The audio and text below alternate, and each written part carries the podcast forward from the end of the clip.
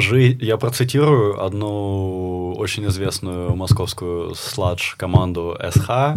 Потом мне бы хотелось, чтобы вы это вырезали, и я по-нормальному отвечу на этот вопрос. Как скажешь. И ты хочешь, чтобы мы вырезали эту прекрасную цитату? Ну, ну хотя ладно, можно, можно так и оставить.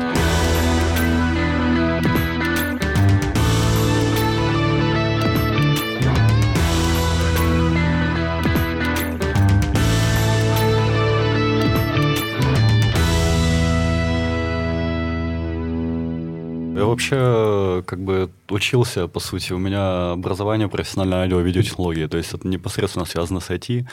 Э, Я еще, кажется, в классе в восьмом как бы сразу понял, что мне бы не хотелось получать высшее образование в России, и, но на тот момент почему-то мне казалось, что я хочу стать вот просто звукарем.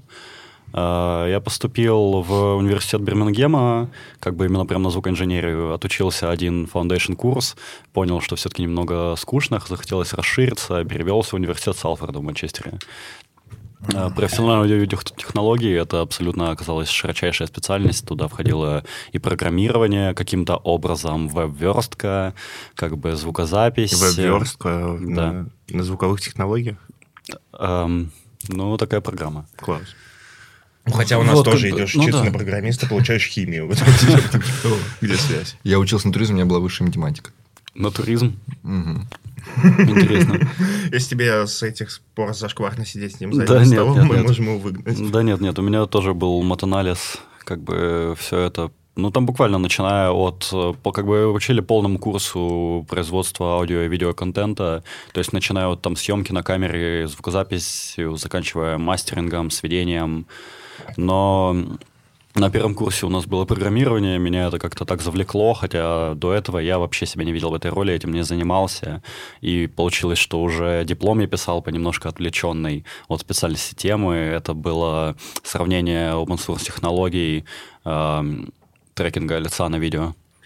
Вот Как, все это пошло? Вообще, э, программирование, оно, наверное, и единственная из универских специальностей вообще, от которой можно получить импакт буквально вот там на первой второй паре. Что ты Мгм. можешь, ну, типа, ты можешь что-то сделать, и ты понимаешь, в чем здесь суть. То есть вот ты пришел на высшую математику, тебе что-то показали, ты такой, хорошо. Мгм. Но ты не можешь пойти и построить с этой помощью ничего. То есть ты единственный предмет, который дает возможность прийти домой и что-то там намутить. Эм, Именно высшая математика? Программирование. А, ну в, в целом, да, конечно. Да главное то, что как бы мы программировали на Java, но в итоге мне просто понравился сам процесс, и сам уже э, как-то выучил сначала Python, потом C++. Ну, вот так. Ну и все-таки после окончания университета я прям возникло такое желание пожить э, в России хотя бы несколько лет, и получилось так, что я вернулся. А, то есть ты родился здесь, Да. уехал учиться, проучился там, и когда ты вернулся? Э, В 2019 году Ага. Эм, Получается, да, как раз тогда еще были очень все закрытие, закрытые границы и все такое. У нас в итоге последний семестр, разумеется, прошел удаленно. Я, я еще думал, ну не закроют же они границы, типа улететь домой, если что, всегда смогу, ага, конечно. Но, конечно, летом, когда ограничения чуть спали, я все-таки долетел до Беларуси, где, напомню, не было вообще никаких ковид-ограничений. Да, То есть просто, да, э, Лукашенко запретил людям болеть. Э, И так как все-таки у нас нет как таковой границы, я спокойно въехал уже в Россию на автобусе. Пока у нас тут все думают, как бы отсюда смотаться, приходит такой человек и говорит, я жил и учился там, мне захотелось пожить в России. И Нет, но все-таки нужно тоже понимать, э, как бы сейчас, конечно, с коронавирусом, да и до сих пор э, Москва немножко сдала свои позиции как э, очень комфортного города для жизни, но нужно понимать, что до этого, как бы я приезжал в Москву и удивлялся, насколько это реально комфортный вот прямо город для жизни, то есть, ну, не знаю, по крайней мере, в Манчестере не было такого. Мне кажется, это только с американской зарплатой так работает. Да нет, ну господи, я про даже про какие-то базовые бытовые вещи, допустим, э, нигде в Манчестере никому даже не приходило в голову, что где-то ты можешь в Яндекс.Лавке заказать там батончик шоколадный и бутылку Пепси, и тебе через 15 минут курьер все принесет. Мгм. Ну, да, мы на- наслышаны о том, как э, у нас все хорошо в цифровом плане было. Ну, всякие Ну, такие, такие маленькие айтишные и осталось. сервисики. Пока Да. Банки, да, еще. Мгм. Да, ну и, кстати, к тому времени также одна из причин мне уже все-таки предложили поучаствовать в очень интересном проекте в Москве, а я тогда был совершенно выпускник без опыта, и я решил, что не стоит отказываться от такой возможности, а конкретно... А, то есть ты был там, тебя позвали сюда? Да-да-да, через знакомого. Ну, им нужен был человек, который занимается компьютерным зрением, нейросетями, в этом шарит, и я предложил свою кандидатуру. Угу. А, это был вообще тоже абсолютно уникальный проект. Э, это первый в России и вообще четвертый в мире, насколько я знаю. По крайней мере, на тот момент, возможно, сейчас открылись где-то еще подобные проекты. Это иммерсивный гастротеатр, как они это называют, красота. Может быть, вы слышали про него? Иммерсивный гастротеатр. Да, но сейчас... Я, я сразу представляю, такой, знаешь, надеваешь виртуальный шлем и вслепую, типа... Не, еще круче, без виртуального шлема. А, короче, круглая комната, один большой круглый стол, на который направлено, кажется, там было 16 или 12 8К проекторов, также по кругу тоже. И каждая каждая подача блюд, а там как бы сет ужин за фиксированную цену, угу. достаточно недешево на самом деле. Я бы вообще сказал, что это, если не самое, то одно из самых дорогих заведений в России. Каждая пода перемена блюд сопровождается определенной э, сценой, в которую ты попадаешь, и как бы там меняется музыка, меняется видео, э, и, и на столе, и на стенах и с видео, которое на столе, ты можешь как бы взаимодействовать. То есть, условно, там э, нейросеть э, трекает э, посуду, тарелки, и это как-то обыгрывается. Ну, к примеру, э, спонсором была водка Грей Гус, и одна из подач, это был как бы комплимент от спонсора, там выносили коктейль, э, где сверху была молочная пенка, то есть официант ее ставит, э, нейронка определяет, что там стоит стакан, на него проецируется лого вот э, водки Грей Гус. А, как бы гость э, берет, начинает пить, гусь с красивой анимацией улетает. Это, знаешь, прям как в фильме из будущего мне просто да, это, типа, вот это просто... все, когда них включаются телеки с объемными... Как, ну, это примерно фигурами. так и ощущается. Это абсолютно что-то новое. Как это было технически? Сложно? А, Технически, да, сложно. Мы опробовали много технологий, в итоге не все как бы пошло... Ну, в плане не все технологии, которые мы планировали использовать изначально, себя хорошо проявили в данной задаче. А, по большей части, если мне не изменяет память, э, ну, процентов на 80 вообще э, отказались от нейросетей и прибегнули к более традиционным классическим алгоритмам компьютерного зрения. Uh-huh. Ну, то есть буквально вычитание. Ну, как бы, опять же, все-таки нейросети довольно громоздкие. Ну, вот я много про это слышал, что в компьютерном да. зрении почему-то от них все отказывались и отказывались. Даже вот эти самые классные алгоритмы распознавания лиц, на которых сейчас угу. печально известные, они тоже от этого ушли, у них какие-то там свои Нет, распознавание лиц, как правило, насколько я знаю, до сих пор лучше, чем диплёнинг, себя пока что ничего не проявило. Да. Ну, вот, по крайней мере, это, я забыл, как это просто она называется, был какой-то стартап, который просто ВКонтакте э, раскрутился тем, что он по фоткам ВКонтакте что-то определял, искал людей Find Face, что ли, ага. что-то такое. Вот этих чуваков купило государство. А, и, кажется, и, их прикрыли. Нет, что, Нет, они просто плане... переименовались и все такое, и начали делать вот эту систему распознавания лиц, Ого. которая сейчас по городу по всему работает. И, по-моему, у них там были какие-то... Не помню, что на Хабре читал, что там какие-то... Что-то они сделали, но не на нейросетях. Интересно. Да, в целом, помните, несколько лет назад, когда вот э, скажем так, диплёнинг э, вошел в тренд, и его начали пихать uh-huh. буквально везде, но это не знаю, как э, забивать молоток, забивать гвоздь отбойным молотком. Deep Learning, NFT, крипто, да, да, да. стартап. Ну, в итоге, конечно, все-таки со временем люди поняли, что не для всех задач эти технологии лучше всего себя проявляют, потому что ну, все-таки нейросети это громоздкие, их нужно, uh-huh. э, они требуют больших вычислительных мощностей, нужны также данные для обучения, которые также надо где-то собирать. Но, также, да, другой принцип. Ну, угу. то есть, вот ты приехал в Россию вот работать над этим. Да. Сверх рестораном, и так до сих пор и делаете? Э, нет, это был все-таки разовый проект. А. Потом у меня был еще один достаточно интересный проект, тоже абсолютно что-то новаторское. Ну, в целом меня привлекают такие проекты, где как бы нужно именно делать то, чего до этого не делал никто. Mm-hmm. То есть приходится прямо что-то свое изобретать. А, затем я делал также очень интересный проект для э, лаборатории оптических кристаллов, расположенной в городе Томск. Где же ты такое находишь-то все? Э, на самом деле, на удивление, в основном через какие-то связи, знакомые знакомых, кто-то ищет человек в команду, и тут я такой рад поучаствовать.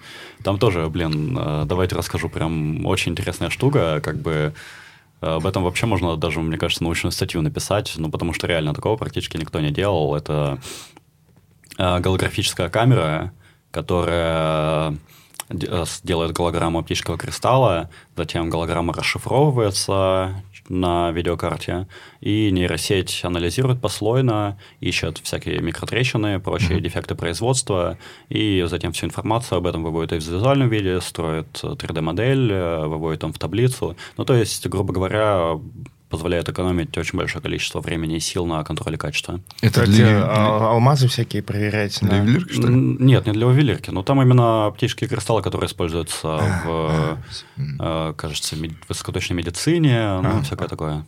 Ну, через них лазером, то есть э, светишь, а, и он, понял. насколько я знаю, преломляется под определенным очень точным углом. Угу. Э, разве проект тоже просто? Да, тоже разовый проект, как фрилансер сделал. И, ну и все-таки понял, что хотелось бы поработать в команде, а не делать что-то отвлеченно одному. Разместил вакансию на Хахару, и в первый день 8 человек уже позвонили, пригласили на собеседование. Ну и что, все мы рано или поздно приходим к тому, чтобы красить кнопки? Надеюсь, что пока нет.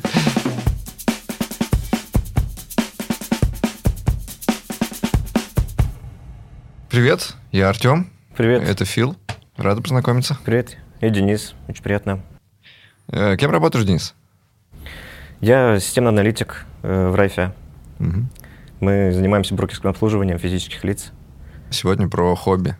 Чем занимаешься? Да, да. Э, я барабанщик, э, играю в группе, не в одной, э, записываю каверы на YouTube. Угу. Вот.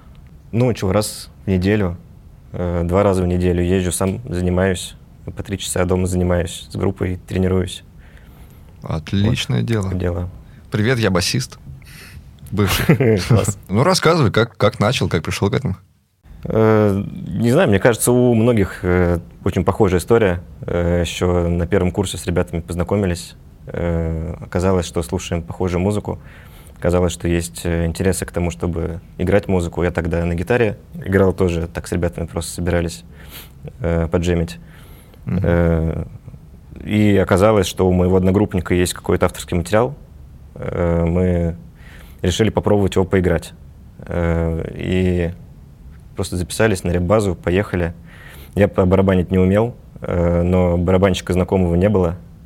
Решили, что я сяду за установку. В студенчестве денег нет, ничего нет. Поехали ни с чем. Денег хватило только на то, чтобы комнату арендовать. Э, и малый барабан. В итоге там стояла ударная установка без железа, э, где-то на, на дыбой палочке. В общем, играл э, как получалось. вот. Ну, а там уже начали собираться почаще, понравилось, въехал. Вот. Там через пару лет уже концерт играли, в основном с каверами.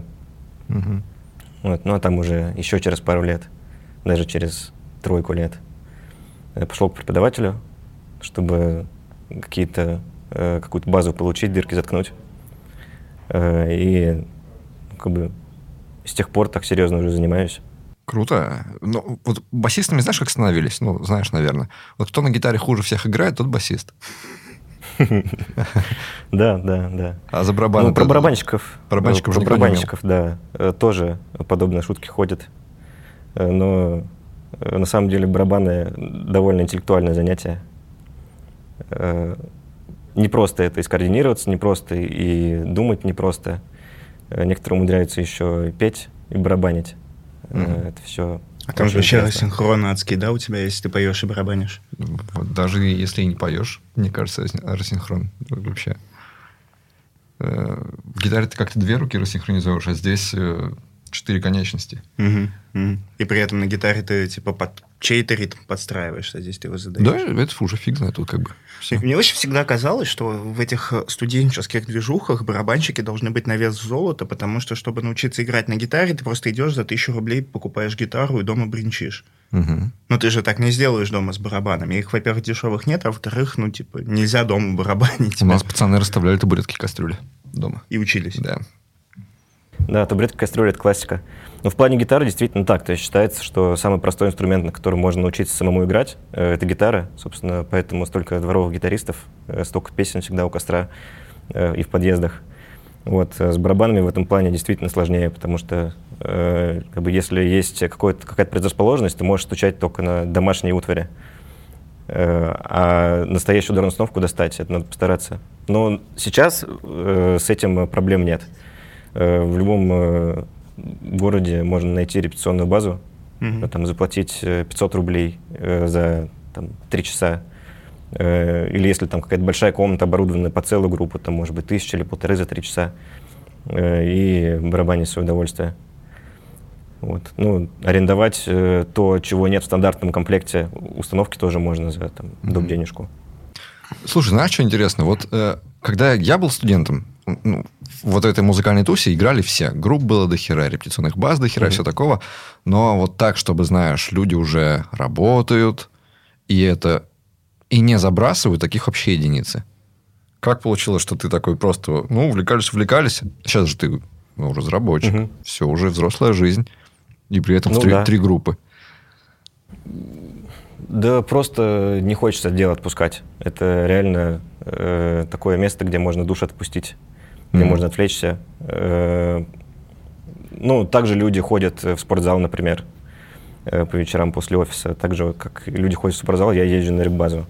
Mm-hmm. А потом так получилось, что я попал в группу интересную, и там были очень крутые песни, и мы записывались на студии, и с концертами выступали. То есть просто с этой конкретной группой тоже было интересно работать. Вот. А дальше я уже купил подписку на уроки по барабанам э, и занимался по этой подписке, а недавно купил э, пожизненный доступ к этому сайту. В общем, теперь никуда от барабанов не денусь. А с, с работой не трудно совмещать? Потому что это как бы, если это не просто хобби, а прям такой проект тоже, считай, пэт-проект. Э, да нет, с работой нормально, вот со всем остальным сложно. То есть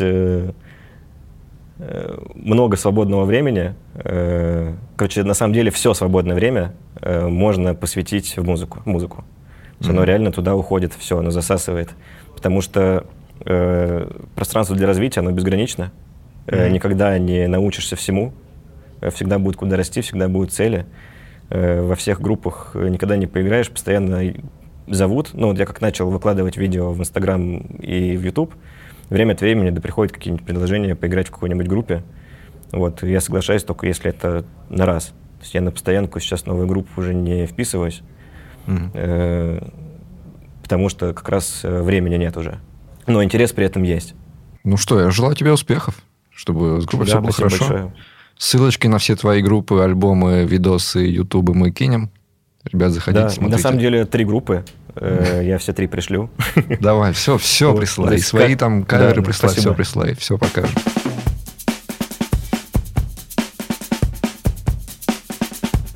Ну, сейчас работаю на американскую компанию.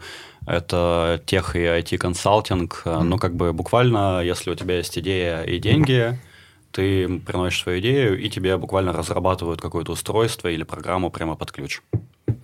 А, то есть не тот человек, который пришел сюда с идеей и тебя разрабатывает под Нет, нет, нет. Я тот, кто делает других людей богатыми. Э, как это называется? Аутсорс?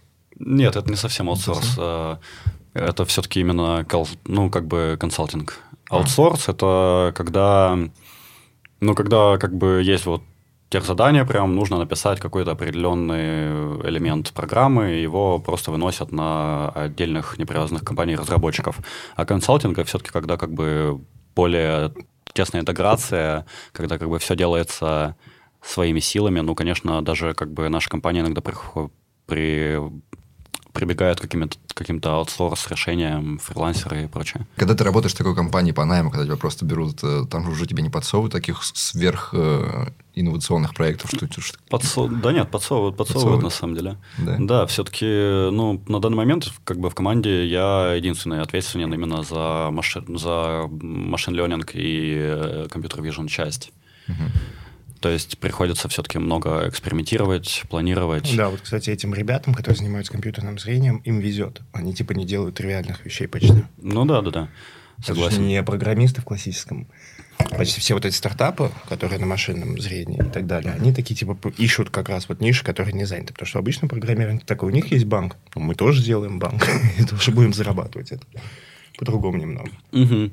Плюс еще в компьютерном зрении очень интересно, что ну, нет как бы способа протестировать э, все-таки программу вот финально, пока ты, ну, собственно, не поскачешь там буквально с тем объектом, который требуется как-то детектировать, отслеживать. Это тоже очень клево, когда у тебя с чем-то вот настоящим. Ну да, но я не буду, конечно, все-таки не буду, конечно, рассказывать конкретно, над чем работаем в данный момент, но некоторые дни на работе я целыми днями играю в баскетбол. Баскетбол? Да. Я думаю, многие люди в этой профессии целыми днями занимаются чем-то не тем, ну. чем должны по работе. Да нет, нет, это часть тестирования. Я понял, понял. Нет, ты тупой. Я и чего, не жалеешь, что сюда приехал? Нет, не жалею. Все-таки, конечно, сейчас, э, ну, разумеется, глупо отрицать, что с рынком труда в IT в России все-таки произойдут какие-то изменения. Но мне кажется, Пока еще рано делать какие-то выводы, mm-hmm. какие именно будут изменения, будут они положительно, они скажутся, ну, на каких-то областях, допустим, на, зар- на зарплатах или отрицательно, как бы пока мы не можем заглянуть в будущее. Но если опираться все-таки на такую картинку, которая была перед глазами, ну, вот год-два назад, все-таки по сравнению с Западной Европой, э, в России именно в IT намного меньше бюрократических процедур при устройстве на работу, потому что, ну, все-таки, ну, не знаю, как бы э, в Западной Европе очень сложно найти так, найти так работу в IT, если у тебя нет образования по этой специальности. Я все-таки напомню, что ну, у меня образование, оно как бы, ну, типа смежное. Слушай, здесь интересно, у нас наше IT больше, чем европейское. Это странно. В смысле, на душ населения, типа? Нет, ну, типа, оно как бизнес больше. У нас... Э, ты думаешь? Не знаю, в чем измерять. Ну, когда я говорю про западноевропейское, я имею в виду в одной западной э, стране этой Западной Европы. То есть, грубо говоря, наверное, в России больше айтишных рабочих мест, по крайней мере, было, угу. чем в Франции, скажем. У нас больше IT-компаний и больше IT-бизнесов, и мы в этом плане больше на Америку похожи. И то, что у нас дикий запад в индустрии абсолютный, то есть у нас есть многомиллионные компании, которые основались вчера, типа. Ну да, все-таки нужно понимать, что в России, да и в целых стран, в странах СНГ IT-индустрия, она весьма молодая до сих пор. Mm-hmm. Но все-таки... Она бы, вообще молодая, а да. у нас особенно молодая. Да, но 20 лет – это на самом деле не срок. Нас очень реально устроить. Смотря о чем Да, вот как раз я это хотел, хотел сказать, но, допустим, эм, не знаю, не знаю, в какой-нибудь Германии, но такая ситуация, когда у тебя нет профильного образования, у тебя mm-hmm. практически нет опыта работы, ты вот буквально сам научился кодить за полгода, и тебя не гоняют по восьми техническим собеседованиям, а тебе просто вот умеешь кодить, ну вот тебя тестовые, тебя сделаем, мы тебя берем, но такая ситуация это практически нереально. Причем это для немцев. А для наших это реально в, туда устроиться так. Это интересно. Таким образом? Да. О, расскажи подробнее, пожалуйста. Ну, я не слышал, чтобы про дипломы. Вот про всякие кучу собесов да, и сложные алгоритмы устройства. Да. У нас много друзей работают Нет. в Европе, и многие из них без диплома. То, что 8 этапов, да. Да, ну, я не говорю, что это невозможно, просто это все-таки менее реалистично. А с этапами мы потихонечку крадем эту практику. У нас большие эти компании так не попадешь, вот, например, в Яндекс. Угу. Хотя, ну, нет, можно все по рефералу от очень большого чувака угу. там залететь просто. Но вообще, да, что в банках, что в Яндексах всяких будут, будут вот этапы и все такое. Mm. Но а. по знакомству устроиться в России в IT очень легко. И угу. на любую должность, и в много компаний это так. Ну, слушай, помнишь, как вот недавно было в Яндексе? Яндекс же все-таки такая кучка из самостоятельных команд с большими полномочиями. И когда они открыли только направление финтеха, они же набирали вообще просто, они забили на все э, ну, да, свои, на всю свою культуру найма на многие-многие месяцы, там и такие за пару недель, час вот давайте кидать резюме, нам надо очень быстро. И начали всех набирать. И как у них в итоге пошло? Сейчас не знаю. А вообще, да. Не, ну, я думаю, если они отдел не прикрыли, значит, он себя как нормально провел. Да слушай, они сейчас, кажется, ничего не прикрыли, они тоже замерли и ждут, что будет. То есть заняли выжидательную позицию. Ну, да. понятно. Вообще, ну, конечно, э, наслышан про эти собеседования в Яндексе, которые проводят вообще люди далекие от программирования, там буквально... Они, знаешь, они же не жесткие, они несправедливые. То есть, типа, сеньор может не пройти, Джун может пройти, потому что, ну, повезет, попроще алгоритм попадется, угу. побольше времени. Вот это вот абсолютно баранская фигня у них. У них лайфкодинг, и много у кого лайфкодинг, а у них, короче, там whiteboard. Типа, никакого автокомплита, и mm-hmm. если ты э, наебешься синтаксисом, это значит, что ты не сдал задание. То есть вот такого маразма, по-моему, нигде нет просто. Ну да, мне кажется, это, наверное, не самый все-таки лучший способ Ты прикинь, ты можешь не попасть в компанию, уже забыл точку с запятой поставить. Да. Слушай, ну, мне кажется, вот ты вообще должен быть здесь абсолютно в другой ситуации. У тебя э, более редкий кейс, потому что я, насколько слышал, что даже просто по дата сайенсу по какому-то, mm-hmm. если в общем целом брать, то людей мало. Если ты прямо узкий... profession of да. 21st century. Ну, типа там, стань профессию будущего, все, все дела, делай роботов. Но если ты прямо специалист по компьютерному зрению, это же вообще вас... Ты, вы, наверное, должны все друг друга знать. Вы должны... Э, очередь за вами должна стоять. Вы должны знать всех остальных, кто в этой профессии работает. Таких ну, вообще мало. Ну да, конечно, это все-таки очень узкая специализация, и которая у которой, кстати, есть своя сильная специфика. То есть, допустим, если человек там хоть 10 лет работал над э, нейросетями для работы с языками, то не факт, что он также быстро mm-hmm. сможет свои знания применить, допустим, в компьютерном зрении. Да, да, вообще. Ну, здесь нюанс. Любая редкая профессия, я имею в виду не профессия, а направление в IT, mm-hmm. которая вот ре...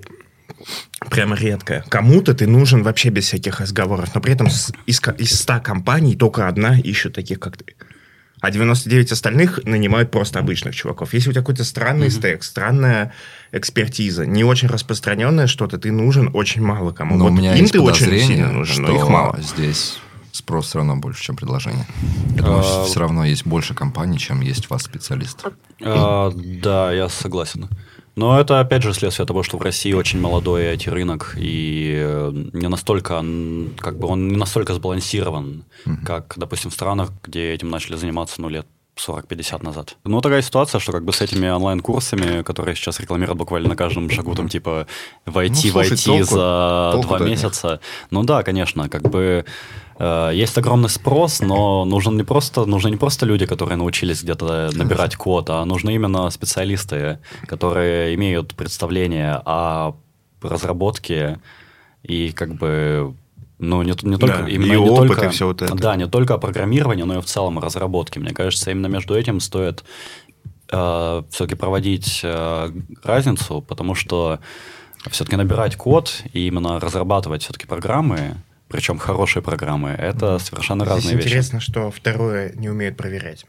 Что ты имеешь в виду? Ну, то, что на собеседовании они могут проверить, как ты набираешь код. Они не могут да, это абсолютно абсурдная ситуация. Но мне кажется, что все-таки это не только применимо к Яндексу, который это, мы это уже так у всех, да. Да, я слышал историю о парне, имя сейчас не назову, ну, в общем, разработчик менеджера пакетов для Homebrew. OSX Brew, да, то, что... А, то, что он... выполнить. Да-да-да, хотя 90% разработчиков используют менеджер пакетов, которые он разработал. Да. Но не абсурдно. И таких историй дофига. Mm. А, вообще это очень прикольно наблюдать, как а, у нас же у джуниоров, вот у начинающих, у них супер рынок работодателя. Там типа по 100 человек на место. А mm-hmm. вот у всех, кто повыше, вообще абсолютно обратная ситуация. И, наверное, и в Data Science также. Хотя не представляете, что такое Junior Data Science. Ну, да, вообще, на самом деле, все эти разделения джуниор, мидл и сеньор, надо же понимать, что все это как бы условно. Ну, оно как условно? У нас обычно типа джуниор, чувак без опыта. Мидл uh чувак, который умеет работать. Сеньор крутой чувак. Вот примерно так. Mm, ну, а в чем э, как бы определенный такой, вот нельзя же прямо сказать, э, этот крутой, этот не крутой? Какие критерии? Мидлов и сеньоров трудно разделять, джуниоров легко. Тех, кто ищет одну из первых работ, тех, mm. у кого нет там трех лет опыта в резюме, тех, кто приходит конкурировать за маленькую зарплату. Вот это, mm. в принципе, это даже не скиллов касается. Ну, я бы так сказал на самом деле. Все-таки, если задуматься, то мне кажется, правильно говорить так, то, что джуниор — это как раз человек, который умеет уверенно писать код, но у которого нет именно опыта. Это на устойчивом рынке. А у нас рынок взрывной, когда вот типа 100 тысяч человек пошли в IT. Классный термин, взрывной рынок. И все изменилось. Ну, типа вот этот рынок Дикого Запада, супер стремительно выросшее большое количество рынка, IT-компаний, угу. всего такого, куча людей, которые вдруг захотели сюда идти, и вот эта вся история, и, ну, и как-то оно все очень зыбучее. Причем это так у нас, и, насколько я понимаю, в Кремниевой долине тоже так. Очень интересно, а почему тут Почему так получилось? В Кремниевой долине в США ведь, наоборот, очень устоявшийся рынок IT, насколько я знаю. Как бы он там старейший Взрыв. в мире. А, то есть он же, он же не вот так развивается. Он развивается вот так. Ну, типа, когда там сложился хороший инвестиционный климат, mm-hmm. и появилась куча денег, которые всем надо куда-то вложить, всем срочно развивать, там же открывается стартапов. Mm-hmm. Туда приезжает стартапов со всего мира, там в сотнях измеряется, а mm-hmm. может и в тысячах постоянно.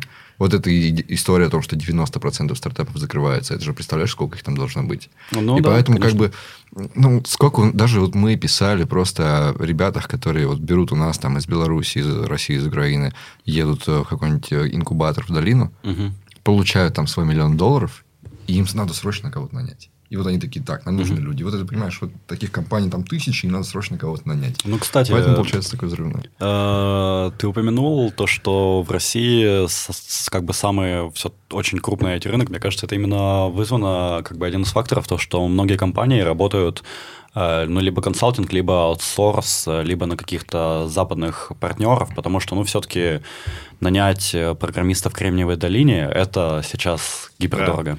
Что интересно, это... Поэтому они везут свой миллион полученный куда-нибудь к себе на родину, и там ну. Это где-то 50 на 50, но при этом у нас, у нас, короче, местный просто офигеть какой большой. То есть это же вот, вот это вот Москва пресловутая, угу. в которой все в какой-то момент... Давайте сделаем каршеринг. Хренак появилось 20 нахрен каршерингов. Ну да. Это IT-компания. Но через два года выжило 3-4. Да, давайте... Их на самом деле просто купили. Mm. То есть они не умерли, их купили. Это абсолютно другая ситуация. Ты делаешь стартап, mm-hmm. такой же, как у Яндекса, Яндекс приходит, тебе 10 миллионов долларов дает, и такой, ну я победил. Mm. А рабочие места сохранились.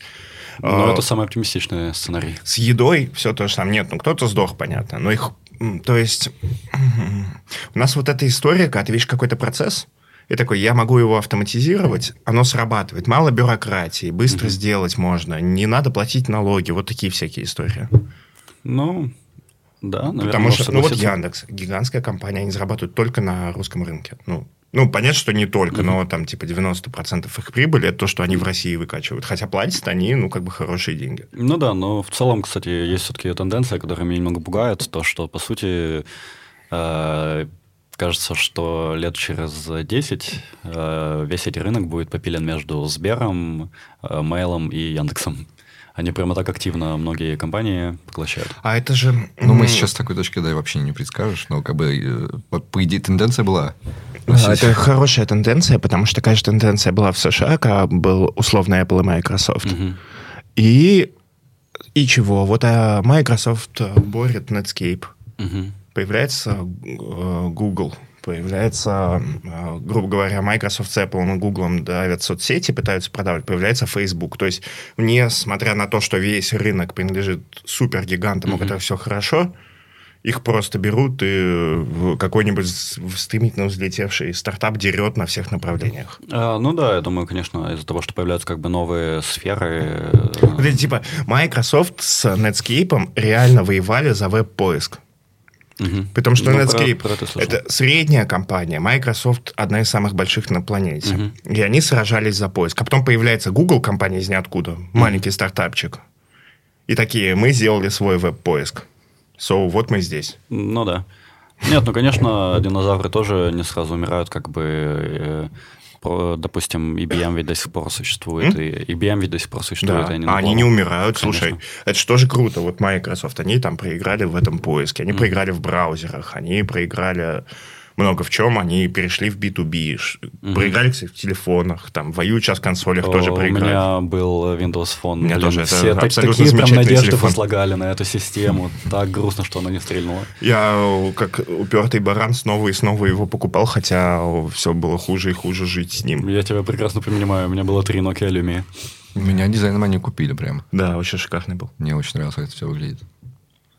Ну, ну, короче, и вот они дофига в чем проигрывают, не умирают, в чем-то выигрывают, покупают стартапы, все с ними конкурируют. Ну, здорово, это хорошо, это нормальный рынок.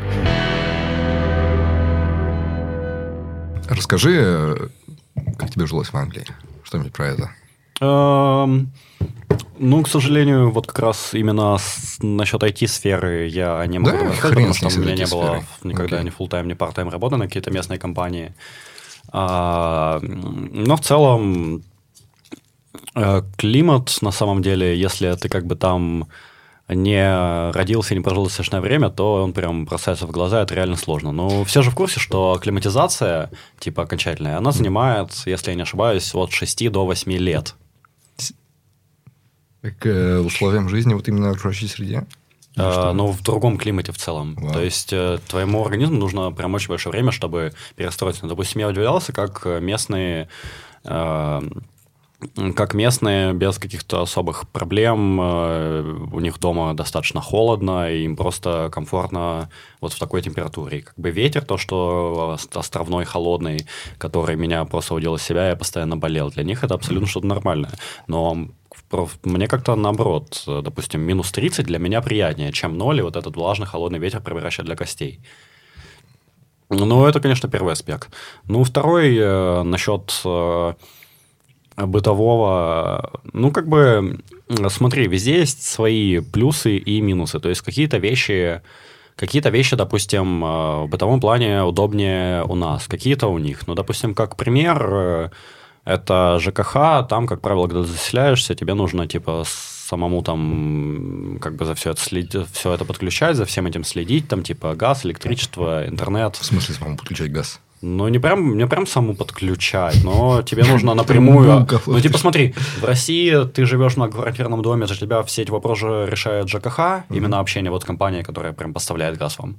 А там а, в одном доме, в многоквартирном, могут быть разные компании, у каждого разного, тебе напрямую нужно с ними общаться. Это тоже все достаточно бюрократизировано. В итоге в Бирмингеме я оказался в такой ситуации, когда на дворе декабрь месяц, у меня нет отопления в квартире вообще. Отстой. Я типа, да, я спал по, в трех свитерах по тремя одеялами. Э, ну, типа, буквально абсолютно идиотская ситуация. Вот прям просто э, уровень, э, уровень какого-то абстрактного парадокса.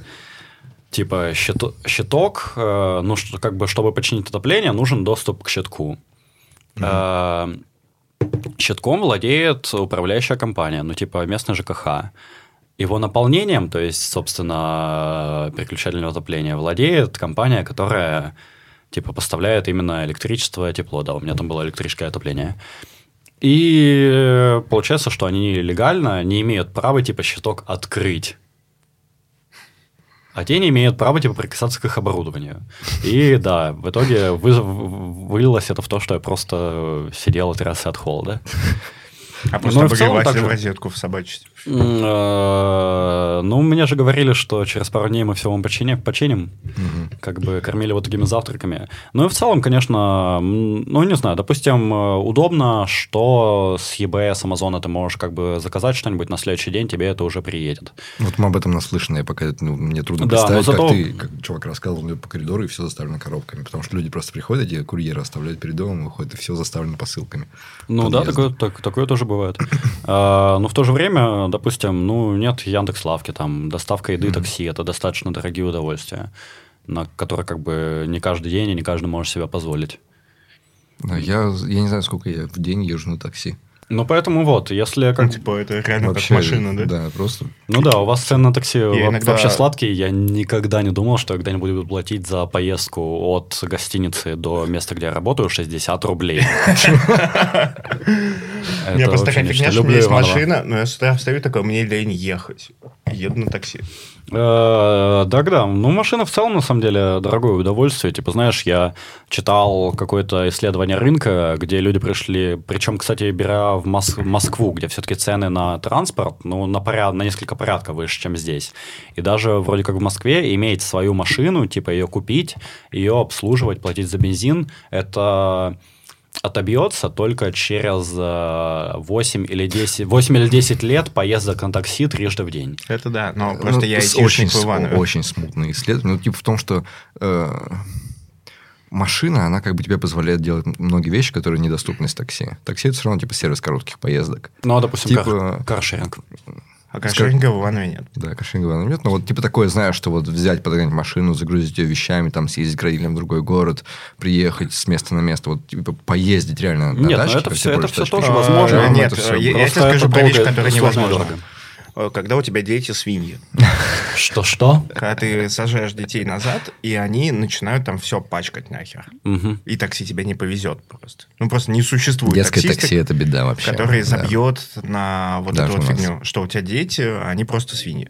Да, представляю. И вот, э, и вообще дети, то есть э, с детьми у тебя всегда вот эти кресла нужны угу. и так далее. То есть каршеринг эту проблему никак не решает, ты не пойдешь с детьми угу. от дома к месту, где тебе надо тачку взять. Нет, ну, конечно, я представляю, что у каждого в своей ситуации как бы есть разная специфика, но, типа, вот если mm-hmm. в вакууме ты, типа, живешь один, у тебя никого нет, и ты используешь... Ну, да, чтобы да, тебе вообще тачка не нужна ни за что. Ну, да. Ладно, хрен с ним сбытом. А, у нас просто есть такой миф, ну, или просто стереотип, представляешь, что вот эта вот учеба в Англии, это прям топ. Топчик вообще. Вообще бред нет. На самом деле я прекрасно как бы Загнивающий знаю... Запад я... я назову этот выпуск. Да, самый патриотичный, самый патриотичный выпуск. Нет, я на самом деле как бы сам был немного в шоке. Нет, и не скажу то, что образование некачественное. Во-первых, от вуза к вузу оно очень оно очень разнится. Ну, как и везде, как и в России. Mm-hmm. Типа, допустим, какой-нибудь, э, не знаю, э, Зажопинский э, университет сравнивает с МГУ, но это как бы совершенно разные вещи. Например, текстилку как бы, вот нашу. Я учился далеко, ну, не, не в Оксфорде, не в Кембридже, как бы, ну, просто вот обычный Вообще, универ. Ну, потому что, если честно, я как бы, ну, первая главная причина, по которой я ехал, мне реально хотелось просто именно получить вот этот опыт, пожить в Великобритании. На тот момент меня это привлекало как страна. Тем более, если были возможности, то ну, глупо было бы от нее отказываться. Конечно. А, а, с тем, как работает российская система образования, я тоже, на самом деле, прекрасно знаком, потому что, ну, моя мама завкафедрой в одном из томских вузов. И как бы у меня есть доступ к такой инсайдерской информации. Но, допустим, когда начался ковид и начали потихоньку переводить на удаленку, у нас э, некоторые преподы просто забили, они выдали нам учебные материалы и не проводили лекции, семинары. Абсолютно. У нас творился ужасный бардак. Э, примерно полгода там бастовали, э, бастовали преподаватели универов. Кажется, тогда я был на втором курсе. И также многие предметы просто не велись. Типа, как сдавать экзамены, вообще mm-hmm. было непонятно. И самое интересное, запа, то, типа, там образование платное в принципе. То есть нет такой вещи, как, нет, нет такой вещи, как бюджет. Если ты супер одаренный, то ты можешь найти какой-то фонд, который тебе оплатит образование, но платить из него в любом случае кто-то будет. Mm-hmm. И... Ну, у нас тоже кто-то будет просто от государства. Ну да. А, ну и как бы прикол в том, что деньги за пары, которые так и не провели, знания не недополученные, никому не вернули. То есть, ну да, конечно, да, ну как бы там тоже вполне возможна ситуация с полным бардаком, бардаком в образовании, я думаю, это зависит в первую очередь от универа. Вот. Но в целом, не знаю, я как-то в любом случае привык э, рассчитывать не на государство, университеты, каких-то дяденек, э, которые должны все зарешать, а как бы если какие-то трудности, если какие-то знания недополучены, как бы разбираться с этим самостоятельно. Ну, а другая тема еще то, вот ты занимался там музоном, да? Да. И у нас мы все, вот, когда мы были мелкими, ну, молодежью, и начинали основывать свои группы, у мы меня все тоже были... по триплеере были в основном британские артисты. Вот, мы были все фанаты британской музыки, потому что британская музыка – это прям топчик. Вот мы все английские группы прям слушали. Mm. У нас э, была мода брит-попа, до нас дошла там с каким-то запозданием, мы здесь mm-hmm. все вот это Оазис, когда Оазис почти распавшийся уже был. О, господи. А, только не Оазис.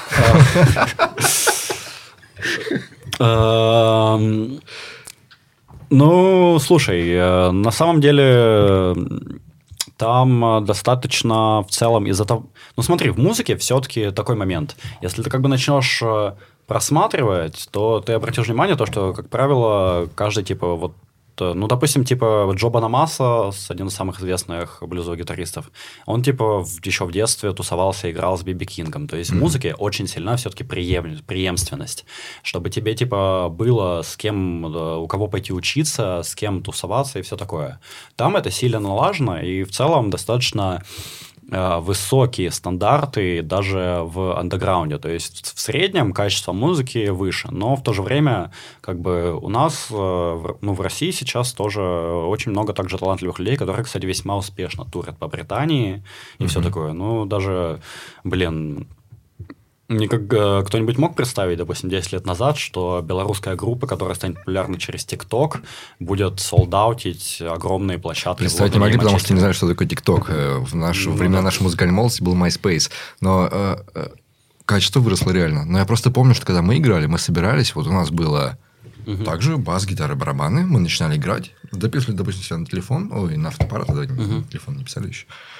Слушали такие, почему мы звучим так херово? Почему Arctic Monkeys, которые наши ровесники, угу. звучат охуенно? И мы такие, ну, наверное, у них просто дорогая аппаратура. Да, надо газ-клуб, надо купить гитару подороже и 10 примочек. Слушай, э, дай подумать. Газ-клуб – это Gear Acquisition Syndrome. Да, кстати, это типа синдром э, приобретения оборудования. Ты, кстати, конкретно нас... на эту тему можешь поменять меня. Ой, блин. Э, я думал, что да, на самом деле в один момент меня это тоже стукнуло, я начал там покупать, а, типа, хочу звучать так, нужно больше примочек, тогда-то наконец-то меня начнут слушать, и у меня появится вдохновение и крутые вещи. Сибика, а, посиди с женой, Антох, иди сюда. А то Антоху давно не в кадр не пускали уже. Ну, давай тогда поговорим про музыку.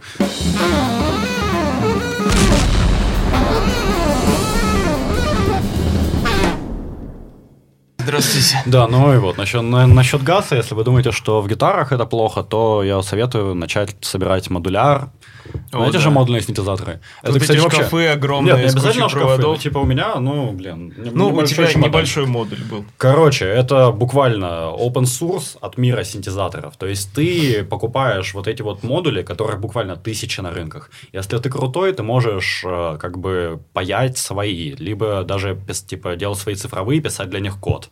У меня есть знакомый, который этим занимается. То есть ты делаешь инструмент чисто под себя, под свои нужды. И если тебе что-то надоест, ты можешь, типа, купить новые модули и их заменить. По-моему, это супер круто, это реально открывает просто какие-то невиданные ранее границы для творчества. И, ну, неудивительно, что сейчас с этими модулярами начали баловаться люди в целом даже далекие от музыки. То есть просто, типа, как хобби но в Штатах, понятное дело, это более распространено, чем у нас. Типа, крутить а вот нас... эти модули, которые делают пип-пип-пам-пам. А у нас знаешь, что было популярно в 2008-м? Процессор Zoom. В 2008, кажется, был... Процессор Zoom. Я думал, тогда группа Аматори была популярна. Ну, вот в те, примерно в те времена процессор Zoom, это чисто генератор пластмассовой хуйни. Ну, Еще насчет, это педалька Boss Metal Zone. Да, насчет, э, насчет концертов в Европе и вот в Британии подтвердишь, если это факт, потому что мне все мои знакомые, которые там, ну, московские музыканты, которые турили в Европе, все говорят, что вот и в этом большое отличие России от Европы и, наверное, Америки тоже, что э, вот когда ты ездишь выступать, э, по небольшим, особенно venues, mm-hmm. типа в Европе и там в Англии, в Британии, там нет вообще бэклайна. То есть ты типа возишь все свое с собой. Барабаны, mm-hmm. комбики, всю фигню. Да, это, кстати, абсолютная правда. Нет, да, реально. Почему-то там это не распространено, как правило, типа, если ты играешь концерт, то тебе нужно либо тащить свой комбик, либо договариваться с кем-то, кто там выступает перед или да, после да. тебя, чтобы тебе его дали погонять. Офигеть. Нет, ну понятно, если у тебя прям крутая группа, то ты там можешь ну, понятно, типа в райдере написать, да. Но в целом, да, реально есть такая особенность, которую, кстати, многие люди, которые не знают. Ну, мне вот это бросилось в глаза, да. Ну, ты вот ну, играл кстати... же там в группе, ты вы, вот вы так и делали, да? Вы типа брали ВН какой-то и, наверное, ехали с... Да, нет, не ВН. Э, какой ВН? Ну, у меня прав нет. Ну да, приходилось на себе таскать достаточно много всего. Ну и, кстати, это вот основная причина. У меня был ламповый усилитель, как раз такой же один в один, только с другим Толиксом. Uh-huh. Я от него отказался просто в пользу небольшого процессора, эмулятора, усилителя, потому что это буквально, ну, просто практичнее. Ну, да. ну и в целом, на самом деле, кстати, Конечно, это не очень удобно, но мне кажется, что в целом на качестве музыки это сказывается положительно, потому что, ну, типа, все-таки э, ну, типа, вот фирменный звук, это прям реально очень важно, это нельзя отрицать. А тут так получается, ты, типа, фирменный звук возишь с собой, а не врубаешься э, в разные усилители на каждом концерте. И звучит все в итоге, мне кажется, как-то сыграннее, более сплоченно. Сто пудов. У нас, короче, э, мы когда ездим, ну, по России играть, ну, куда мы там в Москву ездим и в Питер, очень а, где, редко. вы, где вы играете в Москве, как правило? Powerhouse, Блин, играл в Powerhouse. VIP, Круто. там, ну, короче, много разных мест. э, Но, э, в общем, штука в том, что у нас барабанщик обленился в один момент и такой, я не хочу возить с собой всю эту хуйню. Ну, желе- железо-то надо возить. Он такой, я не хочу нахер железо возить. Он такой, я... Можем мы в райдер записать? А у нас звукорежиссер, как бы, он, он такой... э, очень классно, что он у нас есть, потому что он выполняет роль такого типа менеджера. Он, Мгм. Вот если я прихожу на площадку, там есть наш звукарь, я знаю, что все будет хорошо, потому что он всем пизды раздаст, если у нас там чего-то не Ну, хватает. конечно, вот да, он это, прям это такой круто, чувак. это важно. И, короче, э, и наш барабанщик один раз не взял с собой рабочий. Вот он всегда брал с собой рабочий барабан, вот этот вот для зрителей, который у тебя между ног находится рабочий барабан, который делает тыш. Снейр. Бочка делает пум, Между он делает тыш. И, и, короче, он не взял его с собой. И, и на него Гриша, наш звукарь, просто весь вечер псил за то, что вот, Ярик, ты можешь не брать железо, ты можешь не брать хэт, но рабочий барабан Слушай, это Ну, твой тогда рабочий, звук, конечно, типа. Мы его же еще на- настраивать рабочий. задолбаешься. Вот, а для него, вот он типа говорит, все, что хочешь, можешь не брать, я справлюсь, но рабочий барабан это типа твой саунд. Это вот Ну, твой, я вот типа, на самом деле с ним солидарен, то же самое, что типа взять педаль, но не взять гитару. типа того, да. Э, ну, Я помню, э, когда репетируешь, э, ты как тебе в репетиционной более-менее настраиваешь уже под комнату, звук, все такое. И когда ты выходишь на сцену, и там какой-нибудь звукорежиссер, который на тебя, в принципе, похуй. И...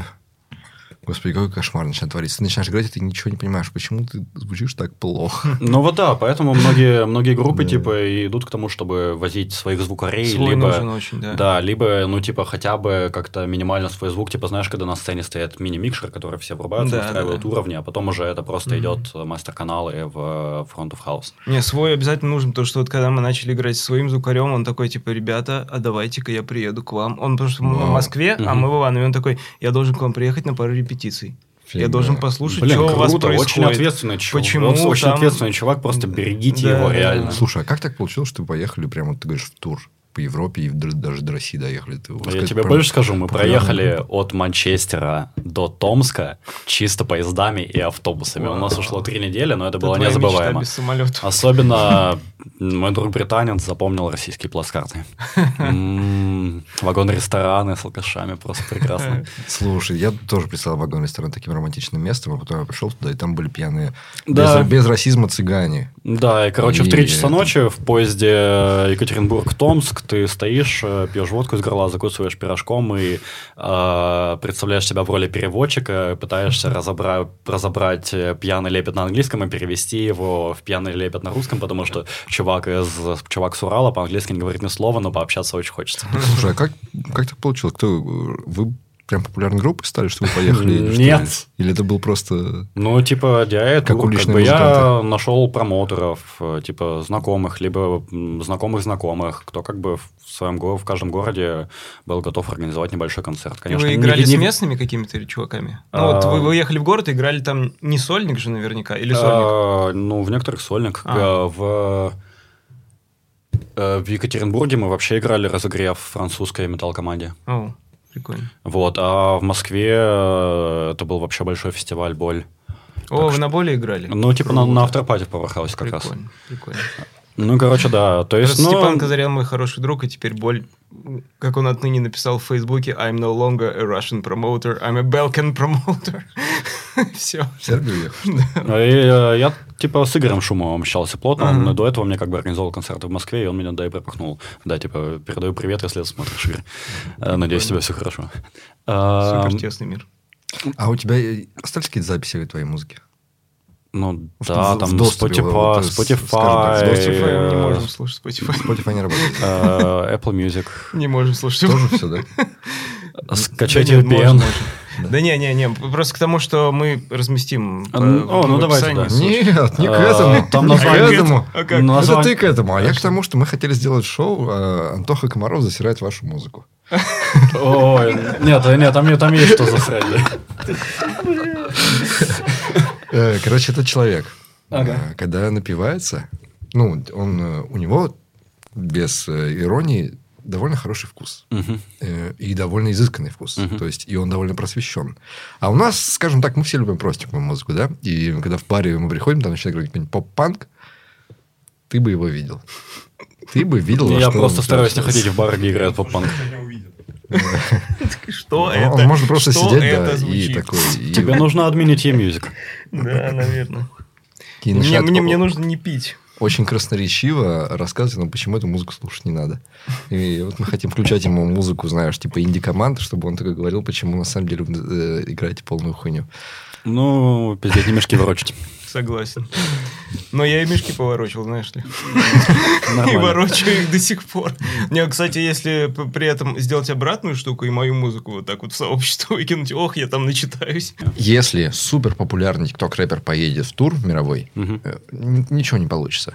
Red Hot Chili Peppers, просто потому что они были э, группой из эпохи дисков, угу. они почему-то собирают стадионы до сих пор по инерции.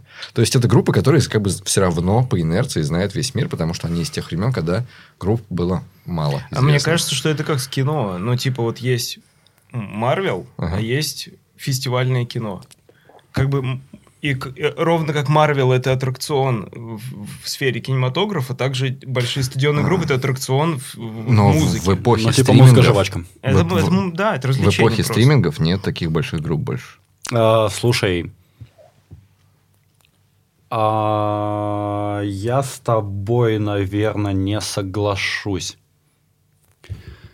Ну, подожди, какие там Imagine Dragons, ну например, ну, да, вполне также собирают стадионы. Каких там кучу рэперов, которые, типа, там, э, ну, собирают до хрена. Ну, да. Lil Pump вот так же. Да. Берут да. и могут проехаться по миру, от Токио там до Так ты что, уже 10 лет как Glastonbury хедлайнят рэперы? Come on.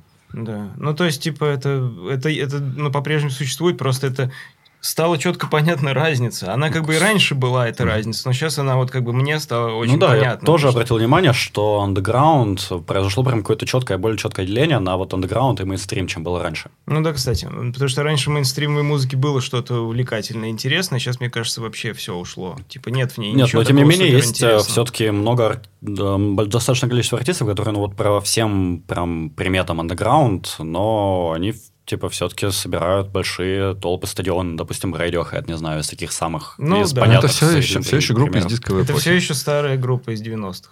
Um, давайте подумаем, а кого из новых таких можно назвать? Ну, вот именно. Хм, да, тут, конечно, пища для размышлений.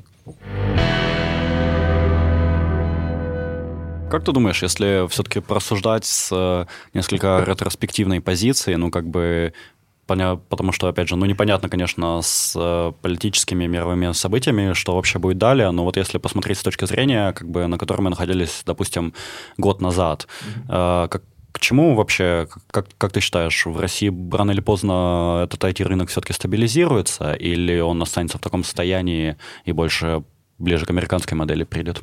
Ну, мне кажется, он бы копировал и шел бы за американской моделью, на самом деле. Mm. Мне нравилось, как изнутри Сбер пытался перестать э, быть государственным. Не в смысле отмежеваться от гос- господдержки, uh-huh. а перестать быть компанией с государственной культурой. То есть uh-huh. вот Сбер это, это совковый банк. No. Ну. С процессами совкового банка. С, э, вот типа он такой. Они вдруг объявляют себя IT-компанией, и IT-шная часть Сбера максимально старается перестать быть совковым банком. То есть, типа, стать вот этой IT-компанией. Ну, я думаю, конечно, это все-таки правильное решение. Конечно, правильно. И они сделали кучу IT-шных проектов, которые были сделаны хорошо, работали и зарабатывали. Рыночность их побед – это, конечно, вопрос очень спорный, но видишь, у нас очень пропитались IT-культурой люди, которые занимаются IT из России, которые сделают, делают здесь IT-компании. Вот это это очень интересно, что, что например... Э, например, если в Сбере я в переписке напишу, она девчонка, она не нужна мне в команде, угу. меня уволят. При том, что у нас президент может такое сказать, и ничего ему не будет. Не президент, а вообще любой вот из-за ну, властной так, культуры, доминирующей культуры в России, а... такая, что ты такой, она девушка, я ее не беру. Если он будет работать не в IT-компании, а где-нибудь на заводе, у нас, скажем, он такой напишет, ему скажут, ну, в принципе, логичный аргумент. Ну, в целом, я думаю, как бы Но... здесь нет ничего удивительного, потому что, как, как правило, все-таки IT-культура, она всегда находится на каких-то перед, ну, передовых ну, Тут, наверное, даже позициях. определяющее это не вот это культурное, культурная культурная повестка, а, то, а что то, как вот именно построены процессы вообще. Потому что у нас вот, например, та, э, то устройство вообще промышленности, компании, бизнеса, от которого мы уходили, который мы сейчас, который еще вне IT mm-hmm. существует, это жесткая иерархия. Угу. Это горизонталь. Ну, это даже не водопад, вертикаль. вертикаль власти, да, то я есть, начальник. Да, есть главный, от главного спускается все вниз, вниз, вниз, и люди, которые внизу занимаются уже исполнением руками работают, угу. они исполняют пережеванный 300 раз приказ через какую-то цепочку руководителей. IT-культура горизонтальная. Плоская. Как земля? Да. Типа здесь больше самостоятельности, больше каждый э, может сказать, что он делает, и нет субординации.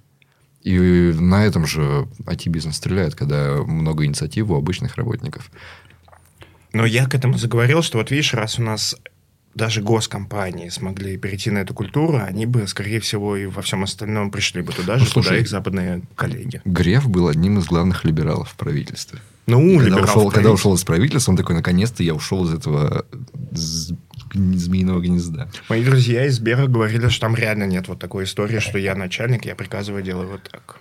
Ага. А для Сбера это как ну, Слушай, ну в Сбере же все равно как бы э, я предполагаю, что они как-то активно существуют. Отдельно существует, допустим, банковский отдел и там эти отделы. И они, ну как бы это крутая культура, э, не банковский, смотри, не банковский и IT, а, а типа офис для современных профессий, офис для старых. И вот здесь вот э, эти тетечки сидят, принимают документацию, да, через окно, а вот соседний офис, там все эти маркетологи, айтишники, художники, писатели, вот эти Бородатые вот все. Ох, мне однажды да, да, да. пришлось, э, посчастливилось брать интервью в офисе Сбера, в новом. Mm-hmm. где они в том самом офисе, который там еще наполовину устроился, и в который они хотели проводить свою станцию метро, чтобы прям ты из метро мог выходить вот в, в офис. Это в, общем, там, Москва-Сити, да. если? Нет, подальше от Москва-Сити. А. в общем, там э, рядом магазин, единственный, по-моему, в Москве, ну, такой полуофициальный, но почти официальный магазин Теслы. То есть, uh-huh. по крайней мере, чуваки, которые его открыли, очень тесно сотрудничают с Теслой. Uh-huh. И там же видели Маска, как он рассказывал. И вот я ехал, ездил про них писать, и я зашел к ним в магазин, там стоят Теслы.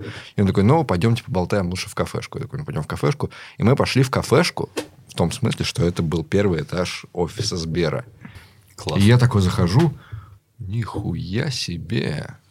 То есть это какое-то архитектурное сооружение с какими-то лестницами, которые обвиты зелеными всякими штуками. То есть там было прямо очень красиво.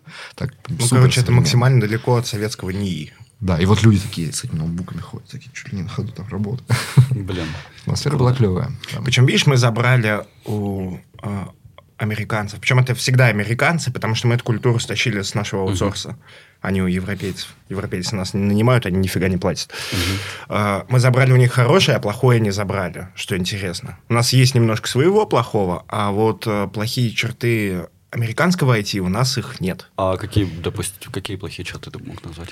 Ох, ну, во-первых, бюрократизация. Она у них остается. Причем бюрократизация не нашего толка вот так сверху вниз, а просто mm-hmm. я через галеру работал в Microsoft, и у тебя реально может быть рабочий день. Это обмен e-mail письмами. Ужасно. Типа, и еще и норматированный рабочий день. Да. О, Господи. Ну, э, нет, этого там не было, но это у них бывает. Да, то есть, понимаешь, когда доходит до крайности вот эта культура, где мы говорим, что много самостоятельных людей, плоскости, горизонталь, угу. э, начинается так, что со всеми надо совещаться. И когда это Всех доходит до крайности, учитывать. обсуждение начинает занимать больше времени, чем работа. И здесь ну, приходят чуваки, которые говорят, да блин, лучше была бы вот эта вертикаль. Спустили мне решение просто, и все, чем тут совещаться 300 лет. И это у нас как-то... Мы еще пока, потому что молодые, у нас еще сохранился этот баланс. Угу. Не, все не заросло. Да, вот здесь прям хороший пример код-ревью.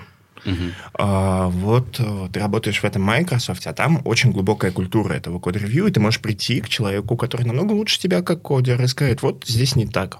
Он такой, нет так, поэтому-то, поэтому-то. Типа, я главный. Нет, он, он не говорит, что он главный. Он, он с тобой, ну, то есть он прав на самом деле. И он говорит, нет, смотри. А ты решаешь его потроллить. И весь день с ним споришь, просто в pull реквесте Очень э, рациональное расходование рабочего ну, времени. Ну, вот это. И, короче, и он не закроет pull request, понимаешь? То есть он, у него есть кнопка опрувнуть и послать тебя к черту, но он этого не сделает, потому что культура. Вот у нас до такой крайности не дойдет. У нас тебе скажут, да, да ты охуел, что ли? Зачем ты срываешь нам работу? Да. Uh, ну, блин, на самом деле, мне кажется, все-таки хорошо то, что до сих пор даже в условиях на данный момент все равно как бы IT, IT-рынок, IT-индустрия остается таким наиболее, не знаю, свободным либеральным рынком в стране, как мне кажется. Меня пугает то, что из-за того, что я с самого начала в ней, uh-huh. в другой я не работал, но я работал на стройке, но это там в подростковом возрасте, там что не так. Из-за того, насколько я привык к такой культуре, к такой работе и так далее, насколько я не приспособлен к работе где-то еще. А, то есть, думаешь, э, на, на заводе за станком стоять ты бы не смог? Мало того, что на, за, на заводе за станком, на заводе даже в менеджменте я бы просто не выжил, потому что для меня вот эта история немыслима. Катя говорят, делай как сказано. Угу. Катя не слушают. Когда тебе говорят, почему ты опоздал на 5 минут, когда тебе говорят, почему ты работаешь из дома. Это же, ну... Ну, то есть у нас все равно есть вот эта вот культура, в принципе, результат. Ты говоришь, я хочу поработать из дома, закидываешь 4 pull реквеста за день, и все, никаких вопросов к тебе mm-hmm. не будет. Потому что результат. Не будет вот этого, типа, какого-то... Я не знаю даже, как это описать, что тебя надо поставить на место, чтобы заставить куда-то прийти, хотя ты и так дал импакт. Ну, конечно. Но в целом... Э, э, я, не, я даже не знаю, может быть, это в целом какой-то культурный архаизм, а может быть, просто в, в, каждой, в каждом виде индустрии все-таки разная система управления себя наиболее хорошо проявляет. Слушай, мне кажется, скорее архаизм. Я понимаю, что есть индустрии, где это вообще не архаизм. Я понимаю, что есть э, медицина, угу. где дисциплина с точки зрения того, что врач должен приходить в определенное время, угу. потому что его ждут больные, она продиктована там, ну, необходимостью полной. Понимаю, что есть... У нас в IT есть такие сферы, у нас есть девопсы, которые дежурят. Ну, это, наверное, что-то прям серьезное связанное с безопасностью, да? Нет, нет, это чуваки, которые, ну, грубо говоря, у тебя есть Amazon, у него есть сервера. Угу. Приходят стартапы, на этих серверах э, делают Яндекс Такси. Угу. И есть чувак, который следит, чтобы эти сервера не грохнулись. Угу. Потому ну, что да, система да, работает 24 на 7, и вот есть чуваки, которые реально дежурят, и вот что-то не так, они мгновенно реагируют, резолвят тикеты, от них mm-hmm. требуется абсолютная дисциплина, mm-hmm. они реально приходят на ночь сидеть, mm-hmm. и 12, ну, или сколько там, 8, ну, вот у него смена, на нее нельзя не прийти. Ну да, но кто-то же должен этим заниматься. Да, на ней нельзя уснуть. И там полная дисциплина, потому что мы в индустрии смотрим такие, да, вот здесь надо вот так. Mm-hmm. А вот здесь мы можем позволить свободу, здесь свобода. А есть индустрии, где ты можешь позволить свободу, но ты ее не даешь. Mm-hmm. Ну, просто потому что человек охуел, типа, не хочешь ты, чтобы он хорошо жил. Э, меня прикол, что у нас разговор строится так, как будто мы, типа, знаешь, иностранцу рассказываем, как в России IT устроено. Вот по сравнению с тем, как он тебе рассказывает про вот это IT. Угу. Вот эти вот процессы, делание не пойми чего, угу. мелочей каких-то, да, таких промышленных, э, с процессами и с деньгами работая вот на такой узкой штуке, как, как компьютерное зрение, где ты делаешь голограммы кристаллов uh-huh. или какие-то арт-перформансы в ресторане, я думаю, это вообще здесь вот все эти рассказы об IT-рынке никто не подходит. а что ты думаешь, подходит? Я думаю, здесь вообще какой-то все, каждый кейс индивидуальный. Ну, ну, вообще, да. Но мне кажется, даже в рамках в целом молодого IT в России, как mm-hmm. бы компьютерное зрение это в целом э, настолько что-то новое, что оно еще максимально стабилизированное, и просто мало специалистов, э, многие хотят это попробовать, поэтому как бы, э, ну, действительно, в этом, наверное, устроиться сейчас проще всего реально именно выбрав себе какую-то такую узкую сферу, которая в данный момент, ну, хайповая. Mm-hmm. Типа там, не знаю, компьютерное зрение, блокчейн, что-нибудь Ну, я, грубо говоря, смотри, вот, вот ты работаешь э, на аутсорсе на Microsoft, и тебе говорят, покрась кнопку, и ты говоришь, ну, в принципе, мне нужно для этого отдел из семи человек mm-hmm. и полгода. И бюджет там в со- сотнях тысяч долларов. И они сразу соглашаются? И они такие делают, красят кнопку. Класс. А здесь, я думаю, к тебе приходит прямо вот овнер и чувак сидит, какой говорит, где? А, Что ты там программируешь? Какой ты программист? Программист, напрограммируй меня. Ну, при, примерно да, ты прав, действительно. Как бы я думаю, это сказывает все-таки то, что это немного такой темный лес пока что для большинства, и многие компании просто хотят это внедрить в свой продукт, но э, не совсем понимают, как это работает, реально просто говорят, вот, типа, вот у нас такой кейс, нужно то-то, то-то, все остальное, как это разрабатывать, какими средствами, э, какие технические ресурсы применять, это как бы все на вас. Вот, сделайте мне под ключ проект. Это вообще другой кейс. Ну, это, наверное, такой, знаешь, типа маленький бизнес. Э, не, не о промышленных масштабах, мы говорим не про устоявшихся, не про устоявшихся процессов. У нас а, же много стартапов, даже не связанных с а, компьютерным зрением, которые просто берут и ранятся вообще без процессов. Типа все процессы, чатик в Телеграме. Есть чувак, который там, типа, с деньгами, который делаем вот это. Угу. И все, и ничего никак не регламентируется. И когда это выстреливает, обрастает баблом, там появляются Приходится процессы. проводить реорганизацию. М? Приходится проводить реорганизацию. Да, да, да. Там появляются agile коучи, я не знаю, вот эта вся фигня. Ну, это норма. Mm. С разовыми проектами вообще странно. Я просто, я уже второй год работаю на компанию, куда меня привлекли как фрилансера на парт-тайм. Решил остаться? А, да нет, ну как бы ну, запас карман не тянет, они меня позвали, типа, и тогда речь шла, а я без работы оставался, типа, они такие, ну, пару часов в день, нам здесь быстренько накидать вот этот вот десктопный прототипчик. Угу. В итоге ну, оказалось, что не пару часов Оно так и стало, типа, 4 часа в день, 3 часа в день, ну, два года они исправно присылают мне деньги, у меня есть другая работа, естественно, я mm. так, ну, ну, а что? Хорошо же. Ну да, неплохо. Не, да, у меня, кстати, есть вот похожий кейс, не из предыдущих клиентов, как бы мы заключили контракт на техническое сопровождение, mm. но как бы действительно это не занимает много времени, просто приходится периодически исправлять баги. Но как да, бы да. понятно, что когда Какой-то штуки, разработчик... которую ты сделал уже давно, и именно ты лучший человек в мире, чтобы исправлять там баги, а как бы, ну, деньги есть не просят. Ну, ну да. Как бы аргумент против комментирования кода. Я лучше выбрал. Я взял технологию, в которой никто не разбирается, потому что тогда она была перспективной, но оказалось, что нет. Э, что это именно? Авалония. Email от Авалония? Это фреймворк для кроссплатформенной mm-hmm. разработки на C-Sharp. А, ну, понятно. Просто с тех пор Microsoft опять сделал свой для этого, естественно. А этот был не майкрософтовский. Mm-hmm. И перед тем, как появился этот, Microsoft говорил, мы больше не будем делать фреймворк для всего. Uh-huh. И чуваки такие, тогда мы сделаем. Я такой, вот, чуваки делают, будем делать на этом. И Microsoft такой, нет, мы сделаем. А сделали. что сделали?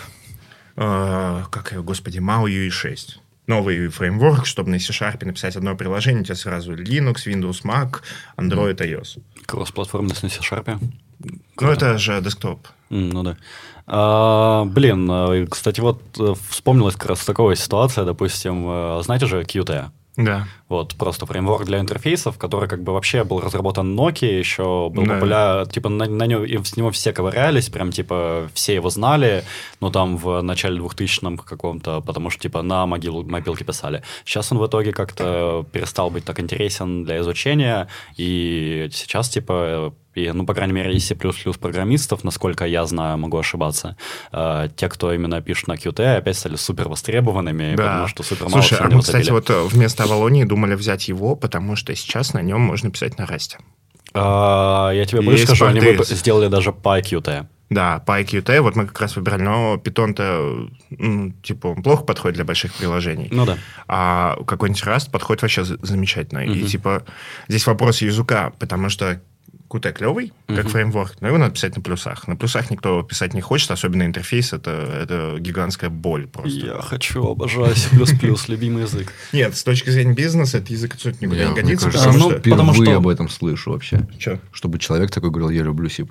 Так все, кто его знает. За все четыре года. Ну, я слышал, что все, кто его знает, такой, нет, ну, конечно, иногда возникают суицидальные мысли во время...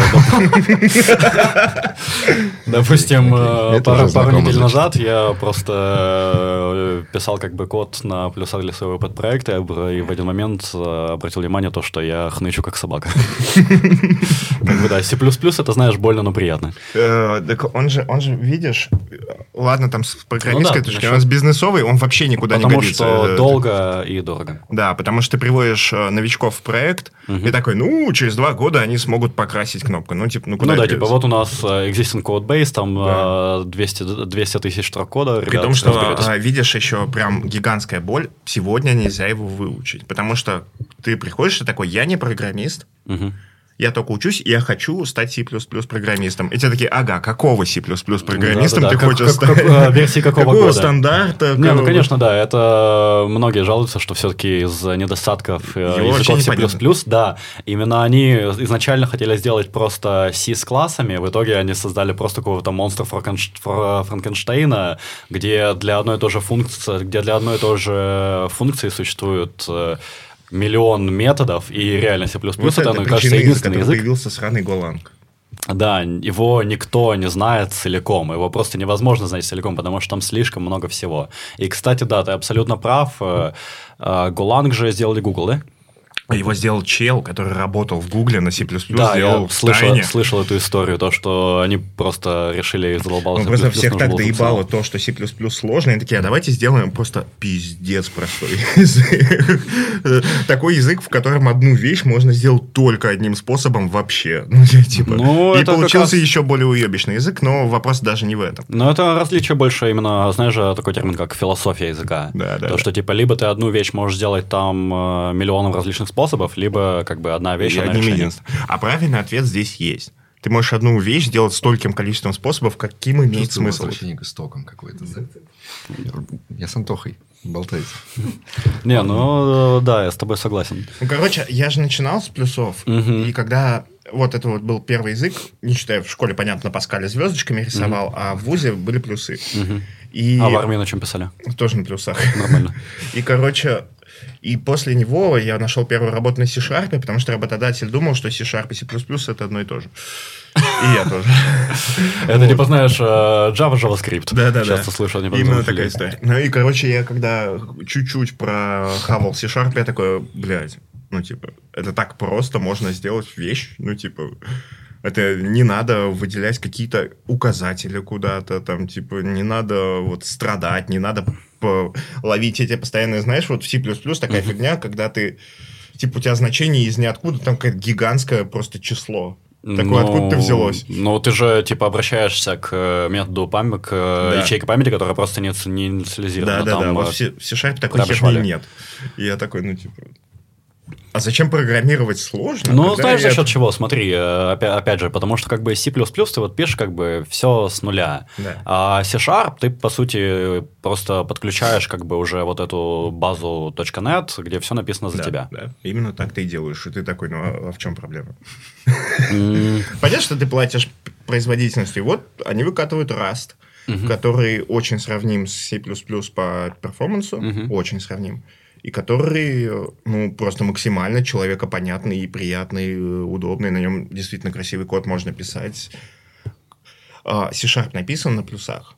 Я как-то пытался разобраться, как работает шарповый garbage коллектор. Я, в принципе, умею читать плюсовый код, я знаю C++ на вот каком-то уровне. Я полез в сорцы garbage коллектора, такой, «О, бля, идите нахуй. Ну, типа, что здесь происходит? Ну, Мусор же. Типа, есть чувак, который Мусор написал скопился. статью о том, как понимать код, который там написан. Понимаешь, ну, этому коду. Ну, знаешь, хорошо статью, а не книгу. Обожаю, обожаю эту тему. Ну, думать о ней, конечно, то, что я думаю, это звучит не так, как на самом деле. но Ты про сингулярность? Ну, вот про это, что рано или поздно мы перестанем понимать написанный там 20 лет назад код.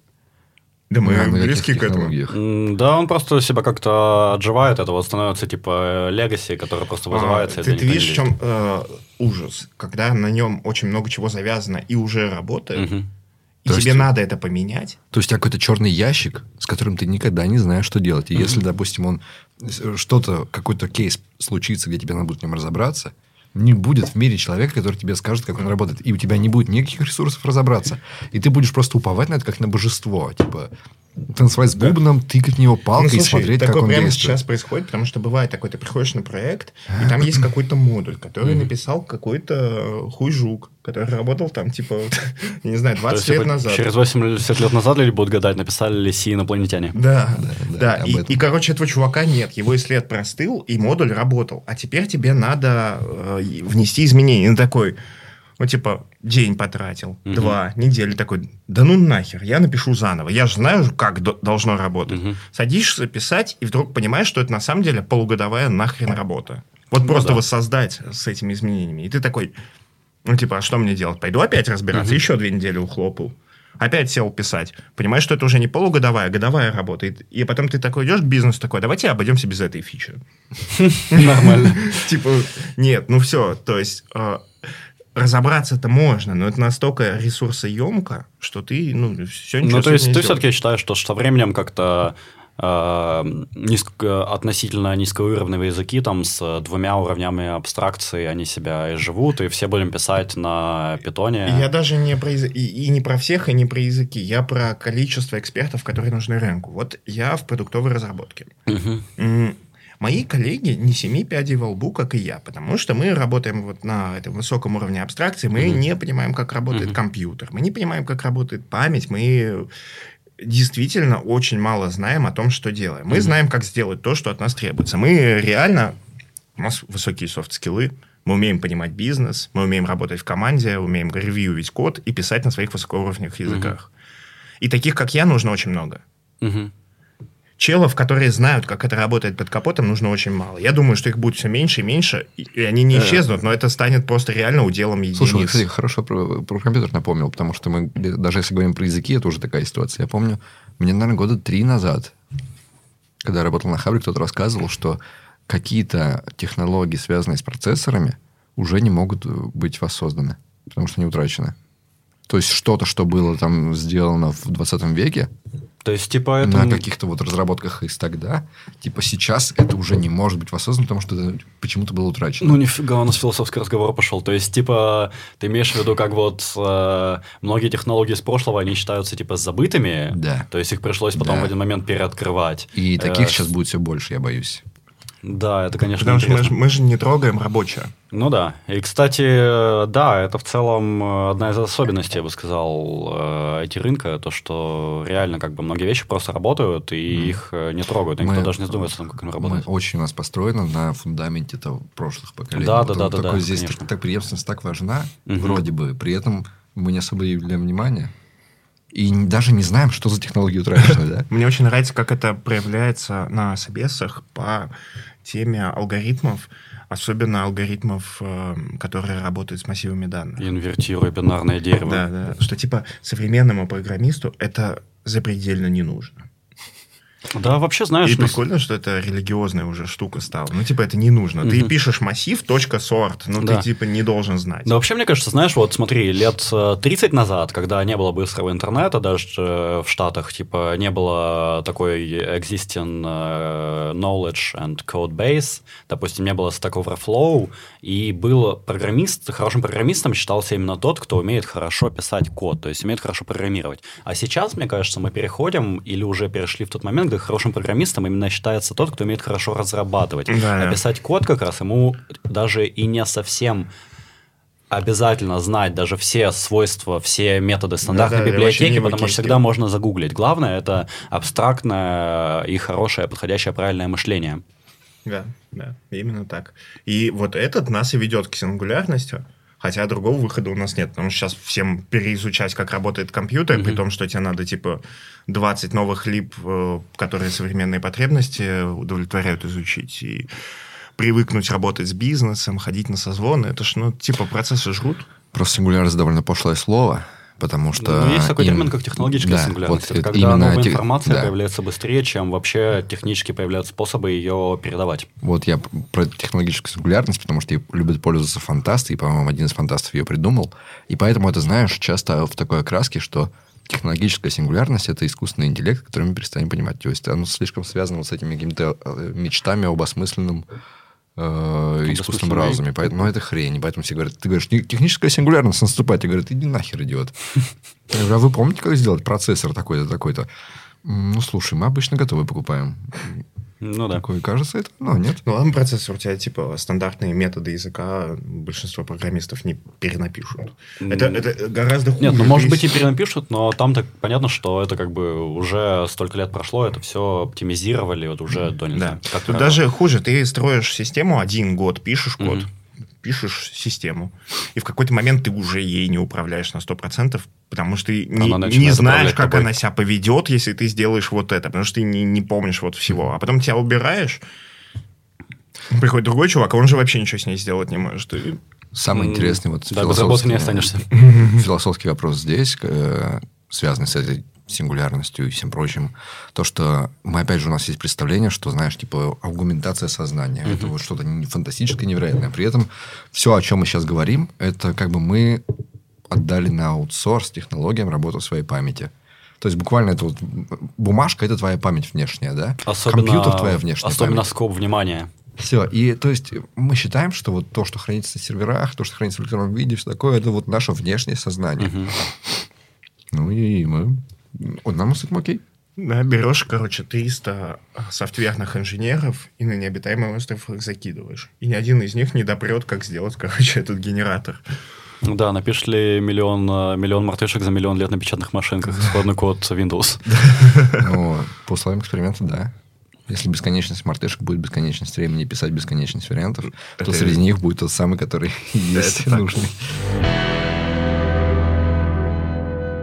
Вообще, возвращаясь опять к, к этой теме про технологическую сингулярность, мне кажется, все, что все-таки одно из основных отличий IT-индустрии допустим, ну, той же, допустим, промышленности, это в том, что, э, ну, как бы, допустим, ты хочешь начать собирать машины. Как правило, все эти технологии, условно говоря, не open source, тебе приходится их изобретать самостоятельно. А мы все-таки строим, как правило, из техно... как правило, типа технологии на базе уже существующих, разработанных другими людьми каких-то кусков кода. И вообще в целом я считаю, что сейчас open source. Вот так.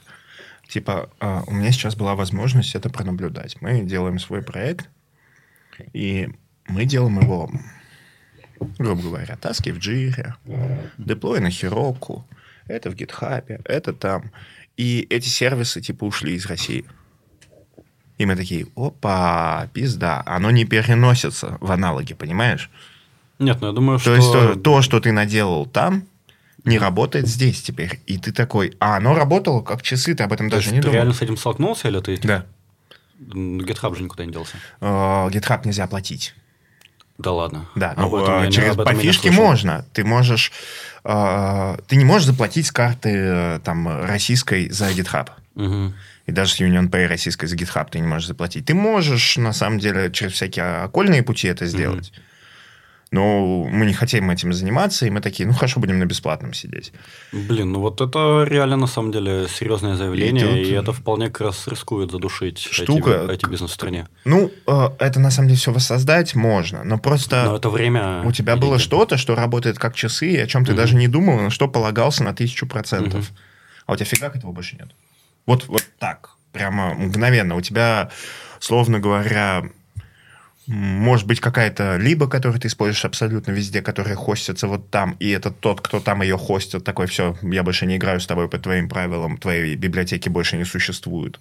У тебя может использоваться коммерческая э, библиотека, за которую ты платишь Мгм. деньги, на которой построен твой бизнес и твоя система, которую у тебя отозвали, а воссоздать ты ее не можешь. И это, это просто пример на конкретную страну, но он может быть глобальным. Типа, Ну да, то есть ты считаешь, что, наверное, из этого не только российские, а в целом и многие зарубежные компании сделают вывод, что все-таки нужно больше самостоятельно Да, делать, чем да, строить из building blocks. А, э, грубо говоря, с инженерной точки зрения это абсурд. Вот люди сделали Мгм. что-то. Нахера тебе э, как бы это перес- переделывать точно так? Да, изобретать велосипед. То есть, э, ну, грубо говоря, вот возьму какой-то пример. Прикинь, у тебя бизнес, ты, типа, сжимаешь кому-то данные. Мгм. Но ты не придумывал алгоритм, ты придумал сервис. Мгм.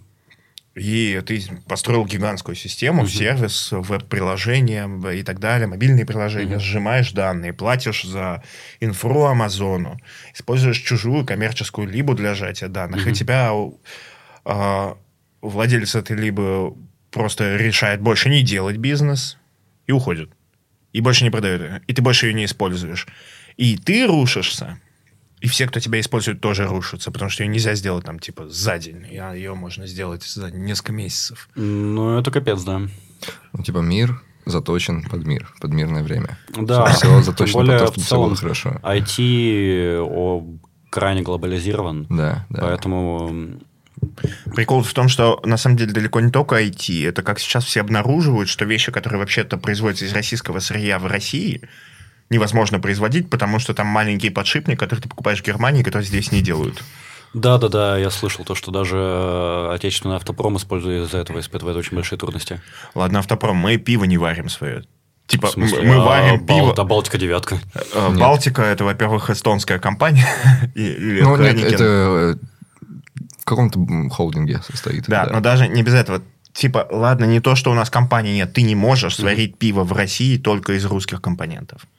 М, Этого сделать нельзя сейчас. Тебе надо А. воссоздать производственную цепочку, которой у нас нет. И как ты считаешь, будут все-таки эти компании пытаться как-то с этим бороться или и создавать какие-то собственные решения практически с нуля, или все-таки реально просто покинуть рынок? Покинуть рынок? Но мне кажется, первый вариант э, более Ну, вероятен. слушай, нас Будут сейчас абсолютно все варианты. Нас И закрыли так, не и так, полностью, и, так, понятно, и что так. все везде будут смотреть. Кто-то э, там, ну, грубо говоря, вот JetBrains ушел из России. Э, И При том, что компания Русская, русскими да. людьми. тебе как бы абсолютно ничего не мешает пиратить их и пользоваться ими дальше. Тебе ничего не мешает завести себе другана с иностранной картой и, и пользоваться ими дальше. То есть э, нас закрыли не полностью. Мгм. У нас только намек на это, и это уже кучу цепочек разрушило. И Ну да. что-то приходится делать. И это закрыли Россию. Россия маленькая, как рынок. Мгм. А представь себе, что мир на две части поделился, например. Типа холодная война 2.0? Да, типа Китай с США воюют, вся Азия, включая Россию, за Китай, вся Европа, там, и вот Ну, эта половина за Америку. У тех, у тех все грохнется нахер, потому что Ну оно, да, конечно. типа, работает вот... Все Да. эти цепочки работают вот так. Это как Я с тобой целиком согласен. та фигня, что Америка во Вторую мировую войну, воюя с Германией, торговала с Германией, потому что... Конечно, но разрушится. что делать? Полупроводники же где собираются? Так самое интересное, причем даже в Китае э, нет полной цепочки, насколько Нет, я знаю, нет, нет, полной конечно. цепочки производства полупроводников. Так и ни у кого нет. Все друг от друга зависят очень сильно. То, то есть у нас вообще нет цепочек полных. И Вот эта вот полная цепочка производства, я не знаю, ну молоко мы можем полностью производить хорошо, то упаковывать не можем, потому что этот тропак ушел. У меня, давайте я сейчас типа, как суперполитический политический эксперт выступлю, да, что сейчас же есть эта тенденция ухода от углеводородов. Мгм. К какому там 2060 году. Типа наша экономика завязана на это очень сильно, да? И что, типа, когда она от, этого- от этого уйдет, будет вот на, чем-то альтернативном, там же ну- нужно будет очень много полупроводников. Гигантское количество просто. И что залежи всех этих металлов, которые сейчас там по миру разбросаны, и которые еще не особо освоены, э, построят вокруг себя новую экономику. И что пару лет назад я слушал подкаст Джо Рогана, где приходил чувак, который эксперт по Мексике, Мгм. который был мексиканским полицейским, э, сбежал оттуда, потому что ну, стало сложно и все прочее, и стал каким-то просто таким, знаешь, полувоенным экспертом по наркокартелям. И он говорит, и он с такой уверенностью говорил, «М, я думаю, в течение пяти лет э, в Мексике будет большая война. Прямо армиями.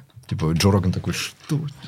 Чего? У нас в Типа, Америке... наркокон- у нас- наркокартелей? Э, Он такой, нет, э, смотрите, вот в том э, месте, где сейчас наркокартель Тихуанский, по-моему, да, контролирует какой-то район Мексики, там самая большая залежь в мире металла, который будет нужен для полупроводников. Китайские компании сейчас там все скупают и начинают сотрудничать с наркокартелями, чтобы разрабатывать эти месторождения. Он говорит, «Э, рано или поздно там будет война. И Джо Роган такой сидит, о чем ты говоришь? В смысле? Он такой, да, да, да, там будет прям большая-большая война через пять лет, точно. Так уверенно, так уверенно об этом говорит. Ты такой слушаешь. Ну, это знаешь, как какой-то момент был, по-моему, в... Нет, ну, конечно, даже эксперты все равно могут, конечно, ошибаться. Ну, допустим, все же твердили, что полномасштабной военной операции, в которой мы сейчас сказались, ее как бы не будет. Никто не представлял себе это возможным. В итоге что мы имеем? Понятно, но я к тому, что мир-то будет во что-то меняться. В любом случае, он не будет вот даже... в- Просто мы в состоянии вот этих медленно варящихся лягушек, да. Наши эти изменения настолько медленные, что Да, мы- еще глобальное потепление. Все, все по чуть-чуть. Это вот Как как... медленный, GitHub-то я так и не оплатил. э, Служба новостей сериал не смотрел? Нет, Там они обыгрывают момент, где, по-моему, там пришел чувак э, на передачу на телек, Мгм. говорит про глобальное потепление. Эколог. Его ведущий спрашивает, ну, какие ваши прогнозы по поводу глобального потепления? Он говорит, конец света уже случился, мы просто ждем, пока все умрем. Ведущие такие, Ну да, касательно что? глобального что? потепления, как бы это не было грустно, я на самом деле э, согласен такие... с ним и часто выражаю да. эту точку зрения, то, что момент невозврата, он уже пройден, но ну и сейчас как бы даже если мы вот прямо сейчас откажемся вообще от углеродных mm-hmm. выбросов, это навряд ли что-то сможет изменить. Но все-таки человеческий организм и вообще человечество имеет э, крайне уникальную способность приспособиться к, к практически любым условиям. И вот там тоже у ведущей был оптимизм. Типа, но подождите, если мы прямо сейчас все прекратим, все же будет нормально? Такой, нет. Все. То, то есть, подождите, мы идем к концу света. Он такой, да, да, ничего уже нельзя. Можем, мы можем сжечь ну, сейчас все подряд. Нет, Ничего смотри, не ну, э, одно дело конец света как света, другое дело конец э, привычного уклада жизни. Да, да. Ну, как бы никто ж не думал, что Инстаграм не будет работать через без VPN. Ну, я бы, я бы хотел дожить до того времени, когда будет война за полупроводники. за полупроводниковое место э, рождения. потом война за воду. Да. Я хотел вообще поднять тему. Вот несколько раз всплывало. То есть вы считаете, что сейчас все-таки не только российский, а в целом э, вот этому IT-глобализму типа приходит в каком-то смысле постепенно конец. То есть люди начнут именно не, собирать, не копировать код с GitHub, а типа писать а. свой. А какие, мне немного непонятно, если, каким образом это должно распространиться на компании, кроме российских. Мы, во-первых, так не считаем, да. а во-вторых, это ну, это, это теория, понятно. Это неоднозначная штука. Типа, на самом деле, он никогда не был полностью глобалистским и никогда не был полностью закрытым. У тебя есть Китай, где все перевоспроизводят. У тебя есть Яндекс, который создает абсолютно все, что может свое. У них э, был свой GitHub внутренний, и, насколько я знаю, еще есть. Нет, ну понятно, но GitHub есть, это не open source. Э, да, вопрос не в open source. Они не тянут либо с open source. Я работал в Microsoft, и вот ты на своем проекте не можешь open source либо подключить. Да ладно? Да. Чем, ее, чем это вызвано? Ее надо согласовывать. Чем это вызвано? Ее надо согласовывать, и это дольше, чем сделать свое. А, стоп, а почему вообще? А, лицензия. Так если там э, э, MIT или ну, вот да, ты должен отправить специальный отдел, который такой, да, окей, эта лицензия нам никак не угрожает. Вот Microsoft делает коммерческий продукт, угу. и ты не можешь просто взять, добавить, э, взять, добавить либу с рынка. Угу. Тебе надо пойти в специальный отдел, который пойдет прочитать лицензию. Ты можешь у себя в репозитории написать MIT угу. и, и написать лицензию, у которой сверху написано MIT, а он будет другой одна строчка будет изменяться и так далее. Есть специальный отдел, который смотрит, можем ли мы это использовать. Кроме того, у тебя хуже. Вот у тебя есть э, репа, у нее лицензия, они могут с любого комита ее поменять. Ага. И ты сможешь использовать предыдущие версии. Но не сможешь новые. Охренеть, какая же это неповоротливая штука. Да, и, и Microsoft такой, о, нет, нет, в коммерческих проектах мы этого не хотим. Угу. Мы здесь зарабатываем, извините, 200 миллиардов долларов в год. Мы, типа, не хотим завязываться на Васяна из Новосибирска, который сделал свою библиотеку. Угу. А, ну, а что у них, э, компиляторы, что ли, тоже свои? Во-первых, да. на все языки. Во-вторых, они перетащили все языки на свой .NET. Ну, блин, Microsoft на .NET ну, пишет .NET ну, их. Ну, да. Они, понятно, очень большие компании предпочитают все делать свое. А, какие-то open source используют все. То есть это процесс. Вот с браузерами все пришли такие, хорошо, мы все используем Chromium.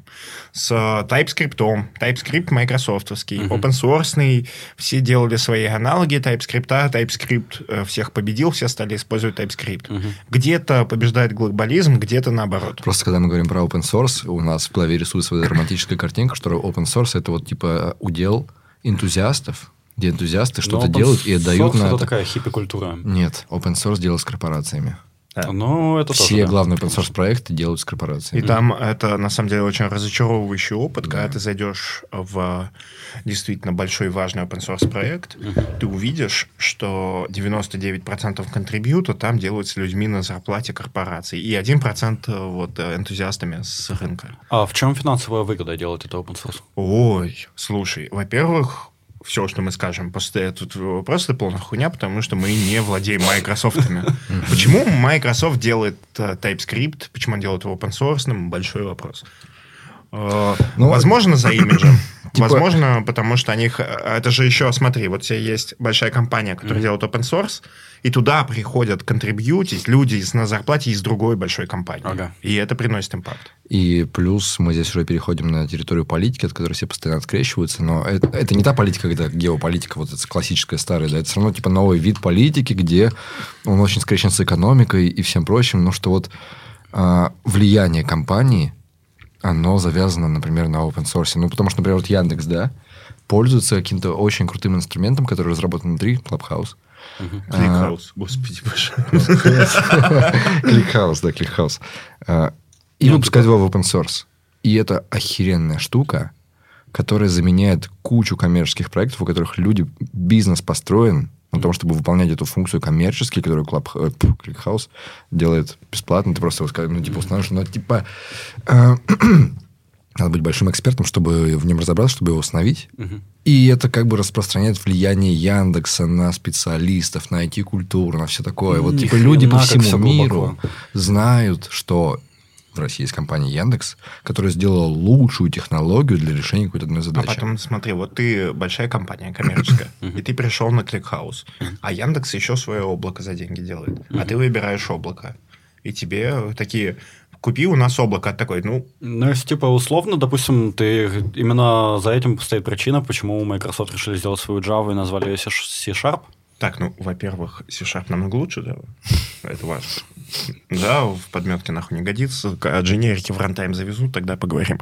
А во-вторых, э, ну, типа, да, да, Почему компании это лоббируют? Это имидж, это продажи, ну, это общем, инженеры. Это такая мягкая сила влияния на всю индустрию. Да. Блин, это круто. А, ну, здесь это даже вот в этих компаниях закрытость видна. Вот здесь C-Sharp, есть Java. Угу. Похожие языки, похожие угу. платформы, решают одни и те Но же проблемы. C-Sharp, насколько я знаю, я ни разу не C-Sharp инженер, я как бы его не знаю. Просто из той инфы, которая находится в моем распоряжении, он сильно, он требует именно .NET Runtime. Да, конечно. Ну вот, а на Java, допустим, вроде бы такой зависимости нет. Там ну, чисто? JVM. Ну, JVM это то же самое, что... Ну, типа, JVM это такая аналог .NET Runtime для Java. Блин, круто. Тебе нужно запустить свои онлайн-курсы. Ну, короче, .NET Runtime, .NET CLR это название точно такой же штуки, которая в Java называется JVM. Это тоже виртуальная машина, которая ездит на клиент, если это десктоп или мобилка. Если это uh-huh. серверное приложение, то uh-huh. это вот та хуйня, которую ты ставишь себе на uh-huh. сервера, это вот, ну, грубо говоря, испол- система исполнения. А платформы одинаковые, решают одинаковые проблемы. Вот, казалось бы, да, расшарьте. Угу. Сделайте одну виртуальную машину для двух этих гигантских платформ со всеми их библиотеками, не делайте одно и то же. И вот у тебя две компании, у которых офисы в двух шагах друг от друга. Угу у которых дохерища проектов вместе, которые, типа, представляют вообще половину мирового IT, угу. они не договорятся так, чтобы тебя, ты в C-Sharp мог взять либо из Java подключить. Угу. Не хотят. Вот это... И, и здесь глобализация не работает.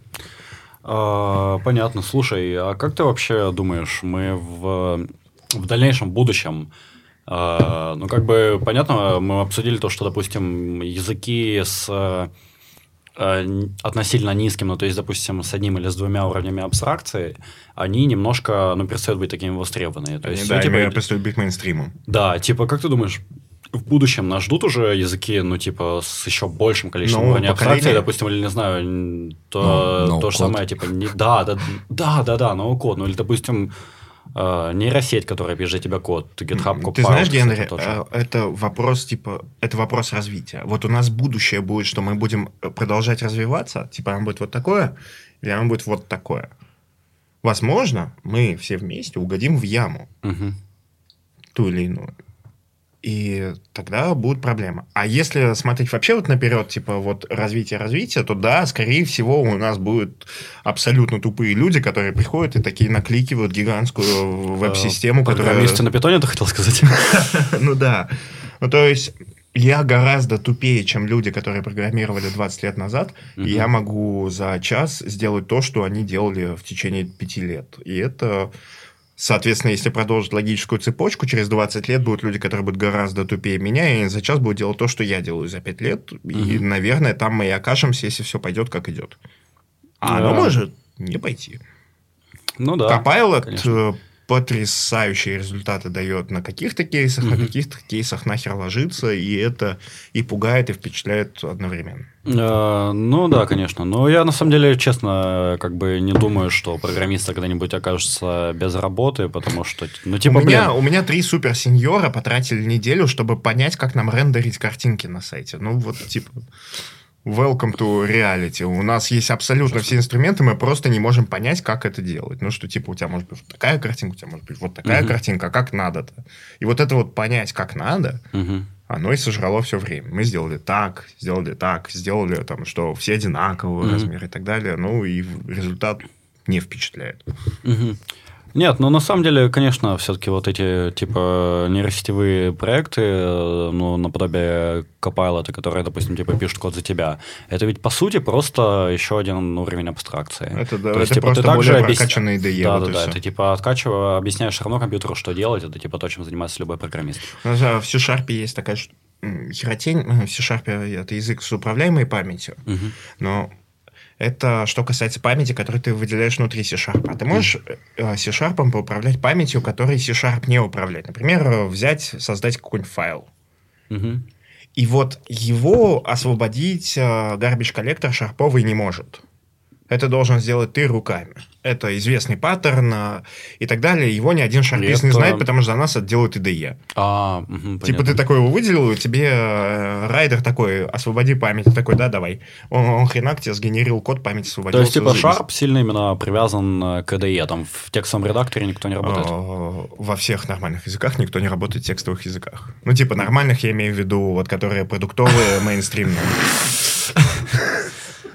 Блять. Не, ну понятно тогда, что то так бомбило с того, что там типа без, автозапол... без автоподсказки, без автозаполнения заставляют. Я, я без IDE вообще, ну типа, я не программист полностью. Я, знаешь, вот это вот э, шапка там типа using, э, либо перечисляешь. Ну. Не знаю, как ни одна из них называется вообще. Не знаю, даже я даже сегодня твит писал и там это обшучивал. Я Но не помню, же... ставится ли после них точка запятой или нет. Ну, типа, Но потому... ты же плюсовый программист. А, когда я программировал на плюсах, я все это помнил. Я в Borland C++ делал, он за меня ничего не дополнял. Понятно. Сейчас у меня IDE, я, типа, я знаю только одну, одно сочетание клавиш, э, типа, она дает подсказку, ты нажимаешь Alt-Enter, и она ее, типа, ну, реализует. Короче, да, мне кажется, реально мы к этому идем, то, что в целом программистам начинает считаться главное не тот, кто умеет писать код, а тот, кто, типа, умеет а, придумать я, разрабатывать. Я Артем, раньше у нас был такой мем на подкасте, что я вставил какую-нибудь хуйню, типа, про бои, про книги, про кино, да. Сейчас, типа, я Артем, я скажу какую-нибудь хуйню про пиздец. Э, к вопросу о будущем когда мы рассуждаем о том, как все будет развиваться в будущем. Э, есть один район, где живет, э, жила моя жена, сейчас у нее там живут родители. Это такой район на окраине города. Э, раньше там жили, ну, ну, типа, вот он, раньше был какой-то район, отдаленный абсолютно, вообще не привязанный к городу. Сейчас, когда мы все, типа, город растет, город дорос до оттуда, он э, новой застройкой оброс. Э, там появились детские садики, магазины, школа. То есть, это такой большой, хороший спальный район. Ну, вот мы такие рассуждаем, как этот район будет развиваться дальше, да? Типа, что там, еще построят больше домов, или отремонтируют старые дома, или построят еще больше детских садов. Проблема в том, что он построен вокруг военного аэродрома. И называется гарнизон. Угу. И типа это район, в котором жили военные, которые работали на этом э, военном аэродроме. Угу. И у нас мирное время. Зачем нам военный аэродром? Мы вокруг него построим обычный жилой район. Мы построим детский сад в двух метрах от военного аэродрома. А, ну, военные Сейчас, городки же существуют. Вот. Это военный городок, который перестал быть военным. идет война. Который перестал быть военным городком. Он больше не военный городок. Он стал обычным. То есть военные расселились. И там а. заселились обычные люди. Угу. И обычные люди выстроили целый микрорайон вокруг военного аэродрома. Угу. И сейчас вдруг, уже целый месяц, военный аэродром шумит с утра до вечера. И ты такой думаешь, окей, а если его прилетят бомбить? Как, как мы можем рассуждать о том, что построить еще в этом районе? Как он будет развиваться? Хер его знает. Ну да, конечно. Рубрика бы, Артем говорит про пиздец э, закончилась. Ситуация, которая происходит сейчас, она абсолютно застала всех, мне кажется. Ну, она очень хорошо иллюстрирует, э, э, типа, тщетность прогнозов. Мы же такие, смотри, ну, вот да, график идет туда. Угу. Если он пойдет туда и дальше, мы будем вон там. Но он, он-то, блядь, не пойдет. Но он построен на ну, чем-то да. другом. Потому что, э, типа, жизнь, судьба человечества, если даже вообще смотреть на историю, Всегда Ну, все складывается из случайных событий в целом. Да, вообще. мы, знаешь, мы э, кардинально пересрались, когда начался ковид. Мы тогда первый выпуск подкаста записали, Мгм. потому что была угроза экономического кризиса в мире. Но она, не- она, она И происходит сейчас. Фил не мог устроиться на работу. И он Да. сидел на подкасте, на первом выпуске подкаста, он говорил о том, что я не понимаю, что происходит, я больше не могу найти работу. Типа, Ты ты понимаешь? прогер и не мог найти работу? Да, Да, хрена потому себе. что все замерло. Да, Ага. причем не просто прогер, я сеньор. Типа, я топовый прогер. То есть Да, я, типа, из, знаешь, из таких чуваков, которые открывают резюме, и им пишут 100 писем. Же- жесть. И ты не мог найти работу. Э, Полторы недели рынок замер. Ты вообще. полторы недели не мог найти Да, работу, да. ни Ну, хрена Побольше, себе. Побольше, побольше. Нет, побольше. э, через полторы недели мне начали отвечать. М. А потом я уже искал. Но вопрос не в этом, что реально все э, фризнули найм полностью. Мгм. И, короче, IT-индустрия – это индустрия богатого времени. Когда такой, что бы мне Ну да. автоматизировать? э, Как бы мне потратить мои 250 миллионов долларов так, чтобы через 5 лет они превратились в триллион, да? В условиях, когда мир глобален и И взаимодействует он друг с другом. растет, все со всеми взаимодействуют и так далее. А это может кончиться абсолютно в любую секунду. То есть, все-таки ты считаешь, что вот утверждение, что типа айтишники никогда не останутся без работы, оно на самом Они деле... никогда не останутся в хорошем мире, где все хорошо. В плохом мире они не нужны. Абсолютно. Ну Да. А в хорошем мире, наоборот, типа, не нужны те, кто, допустим, производит продовольствие, Да, потому да. что это можно да, автоматизировать. да. Понимаешь, вот этот район. В хорошее время аэродром не нужен. Ну да. В плохое время не нужен весь этот район вокруг него.